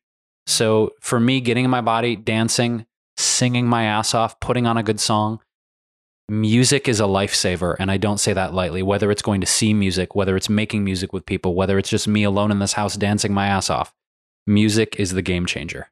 That automatically infuses more joy in my life. I love that and that you know the song because I have like a 33 day email program or no, a 30 day email program. It's only $32. That's why I thought it. But every day it's like a remind, it's like a way to look at your life. It's called I am connected to me, like to get reconnected to yourself. And one of the days is think about what music, like what do you have your go to song? Like to Uh-huh. have that ready. Like what's a go to song that you can like get in your car and like, you know, because for me, when I'm in my car and a song comes on, I just start singing. Then I'm like, oh, it's like the full presenceness. Because normally it's like, okay, what am I doing? Did I do this? And I, what, do you know, it's like your mind can go into so many different places. And when you're singing a song out loud, for me, it's usually when I'm in my car, then it's like, you're like, it's just pure joy. Like you're so present, just like in that. And Yeah. So that, yeah, that's one of the like things in my days is like, what's the, what's the song? Like get that song, download that song, know that song. 100, 100. or songs. It's right? true. Like like uh, playlist, whatever. Bob Marley had had that. Um, uh, I don't remember the name, but you know, hit me with music. Like when the music hits me, I feel no pain. Oh, Like when the music hits you, you feel no pain. And it, like for real, you talk about the presence, right? Yeah. You're in the middle of like one of your favorite songs, and you're just grooving. Like pain doesn't exist. I mean, the pain is there, but Yeah. like it's transcendent in a way, Yeah, right? it kind to of gets degree. into your cells. That's like, okay, when the song ends, you're probably going to still feel something, but it's just like this different thing transforms. Like, oh, hey, body, mind, remember that there's space for joy. Other feelings exist. You feel really locked in this right now. Yeah. I know it and know it's hard and you're feeling a lot, but hey, I, joy exists. These other things exist, that it does create a different openness. for sure, for sure. Yeah. Okay. Um, I had this thought that I've been asking everybody. It was something I wrote on Instagram a while ago, and it's been fun to get people's responses. Okay. The statement was, What is easiest for me is not always what is best for me. Can you think of a way to apply, apply that to your own life? What is Yeah. easiest for you is not always what is best. Okay, so the, the I'll spin it in the sense that one of my one of my great mentors who has he is a father figure to me. He's more of a father to me than than anyone has ever been in my life. Um, his name is Michael Park, and he's here in LA. He's just an incredible being. He said that there's a difference oftentimes between what is pleasurable and what is good, and that sometimes when you say easy, I think of pleasurable. But there's times when I can choose the pleasurable choice, but that is not in the highest good. And I often need to employ some discernment between like what would be what would be easy for me is to like coast through life just doing what's in my comfort zone. Be easy, right? But every single year, I inevitably for New Year's, rather than making like resolutions per se, I make um, a list of fears and a list of discomforts Wow. and I do my best to do the things on the list that scare the shit out of me or make me radically uncomfortable and do those instead of resolutions. So when you say like easy, what comes to my mind is like staying in my lane, staying in my zone, doing what comes naturally because it's like effortless. yep. But that to me doesn't feel like it invites a whole lot of growth. And uh, um, an Ayurvedic practitioner years ago during a period of, of horrific stress was like, Yeah, you know, like you check the growth box on the way into this place, this reality, right? You check the growth box. So when I when I hear easy, like um, it's not to say we can't have moments of ease and grace, but I'm not in the I'm I'm trying to call myself on my own bullshit spiritual bypassing in life where everything's like ease grace, ease grace, ease grace, ease grace. Well, then there's no challenges. Yeah. If everything's ease and grace, like where's the growth and where's the challenge? So whenever I hear like easy and graceful, I'm like, I like easy and graceful. But I'm also not deluding myself into thinking that everything's going to be easy and graceful all the time. Yeah. Because to me, that feels like spiritual bypassing. Yeah, I will use the uh, application if there's something that I'm like, oh fuck, I really want to do this, but it's I'm seeing it as stressful. Then to look into it, like how can I approach this with the feelings Mm. of ease or the feelings of grace? So that's how I would apply that. Just for anybody who's like, but no, there is place because I, I do, and for me that was like a, a big word for me for many years was like I'm going to do this with ease because I would get stressed out, like ah, especially see. when I first became a mom and I had like business goals for myself and I was then becoming a mom, I was so like, how the fuck am I going to do these things? Yeah. What am I doing? And so I was just like, okay, my word for the year is ease. okay. I can do this with ease because it usually it is like we can do anything with the feeling of this is so fucking hard or okay, how can I see this with ease? And what it was ease and um I was trying to think of another word that I used a lot in those years that made me be like, let me just look at this with this way. Freedom. Ease, Ease, and freedom. Because it'd feel like I have to do it in this. And it's like, do it Mm. how you want to. Do it with free. Like you can do it whatever. You don't have to reply to emails as soon as they come in. You can do it at 9 p.m. Who the fuck cares? Like Yes. whatever. Like Yes. No, and I like I like the way that you're framing it in that attitude. with a Um, lot of cuss words. No. No, no, Just it, kidding. It, it is good because realizing that that through our perspective and through our assessments of life, we can create the qualities around it. Like you can either be a victim or you can be empowered, right? You can see something as it's going to destroy my life or it's going to make me stronger. So your perspective on it is great. The, the the issue that I have, I guess, is is it might sound like a judgment, but I feel like sometimes people throw around certain concepts of mindfulness not being fully anchored in it No. of like ease and grace. Everything's amazing. Everything's beautiful all the time. And it's like, No bullshit. Yes. and there are times when it doesn't feel that way. Yeah. So I, I'm uh, in my exploration. I'm not. Um, it's not that I want things to be challenging all the time. Hell no, no, God no. But um, but I'm just trying to be authentic when people ask me, like, how are you doing? Like it's such a simple question. I know. Instead of instead of instead of being like, I "No, paused for a everything's great. I do too. I do too. I do too. Because I want to answer them I honestly. I want to answer them honestly. You know what I mean?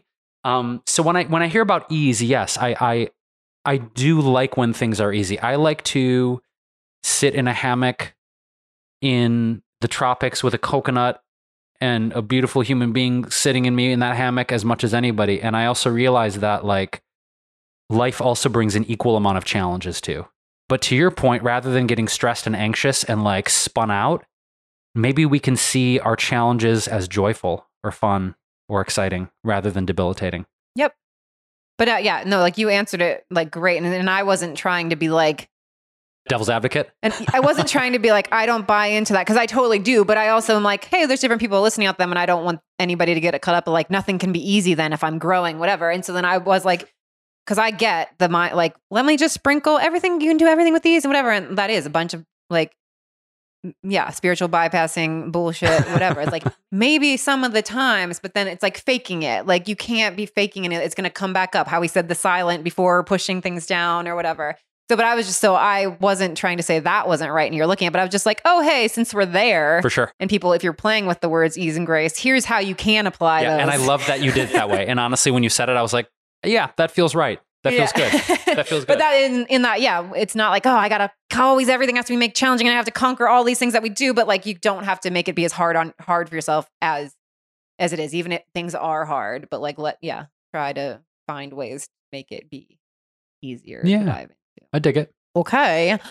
The final question is what are you claiming for yourself right now? Podcast title is Claim It. Mm. Wow. You saved the juicy one for last. The big, the big, the big. Wow. What am I claiming for myself right now? Mm, I am claiming the trust in the magnificence of my creativity.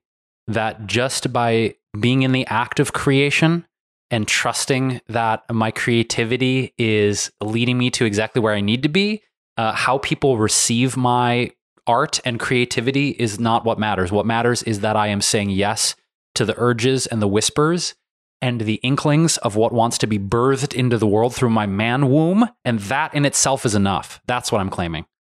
Yes. Love it. and I apologize. I did like a little giggle at the end. Like, I Oh, the like, man I wasn't part? like making fun of you, but I was like, oh, that was kind of rude. He was getting like really, and I like giggled. but that's what it feels like. Like bring something. I mean, uh, unless I get turned into a male seahorse, like I was saying, like uh, I don't think I'll. Uh, giving birth to something creative is as close to maybe, you know, giving birth as I'll get in this lifetime. But that is what it feels like. Oh, and since we started with the fear of fatherhood, I had a thought when you were talking and about how, like, you know, you were talking about that pure love for your mother and her in her lioness mode and stuff, and how you guys have become best, like, really good friends. And seeing, like, can you imagine what a gift you are for your mother and a healer for her, and that allowing yourself to have that by being a father? Just something uh, to That's think about as That's we end the podcast. As tears stream down my face. God. That's. We don't need to record that. I'm just Thanks for leaving right with that with me for the rest of the day. with that there you go for Jason Wrobel. Please go check him out. He's at Jason Wrobel. That's W R O B E L on Instagram, which of course you can find this in the show notes as well. Jo- JasonWrobel.com, Twitter, Facebook, YouTube. He's all over the place. And also check out his collaboration with his friend Whitney Wellevatr. Of course, all things me are yourjoyologist.com. I'm at yourjoyologist on Instagram. Thank you so much for listening to the episode.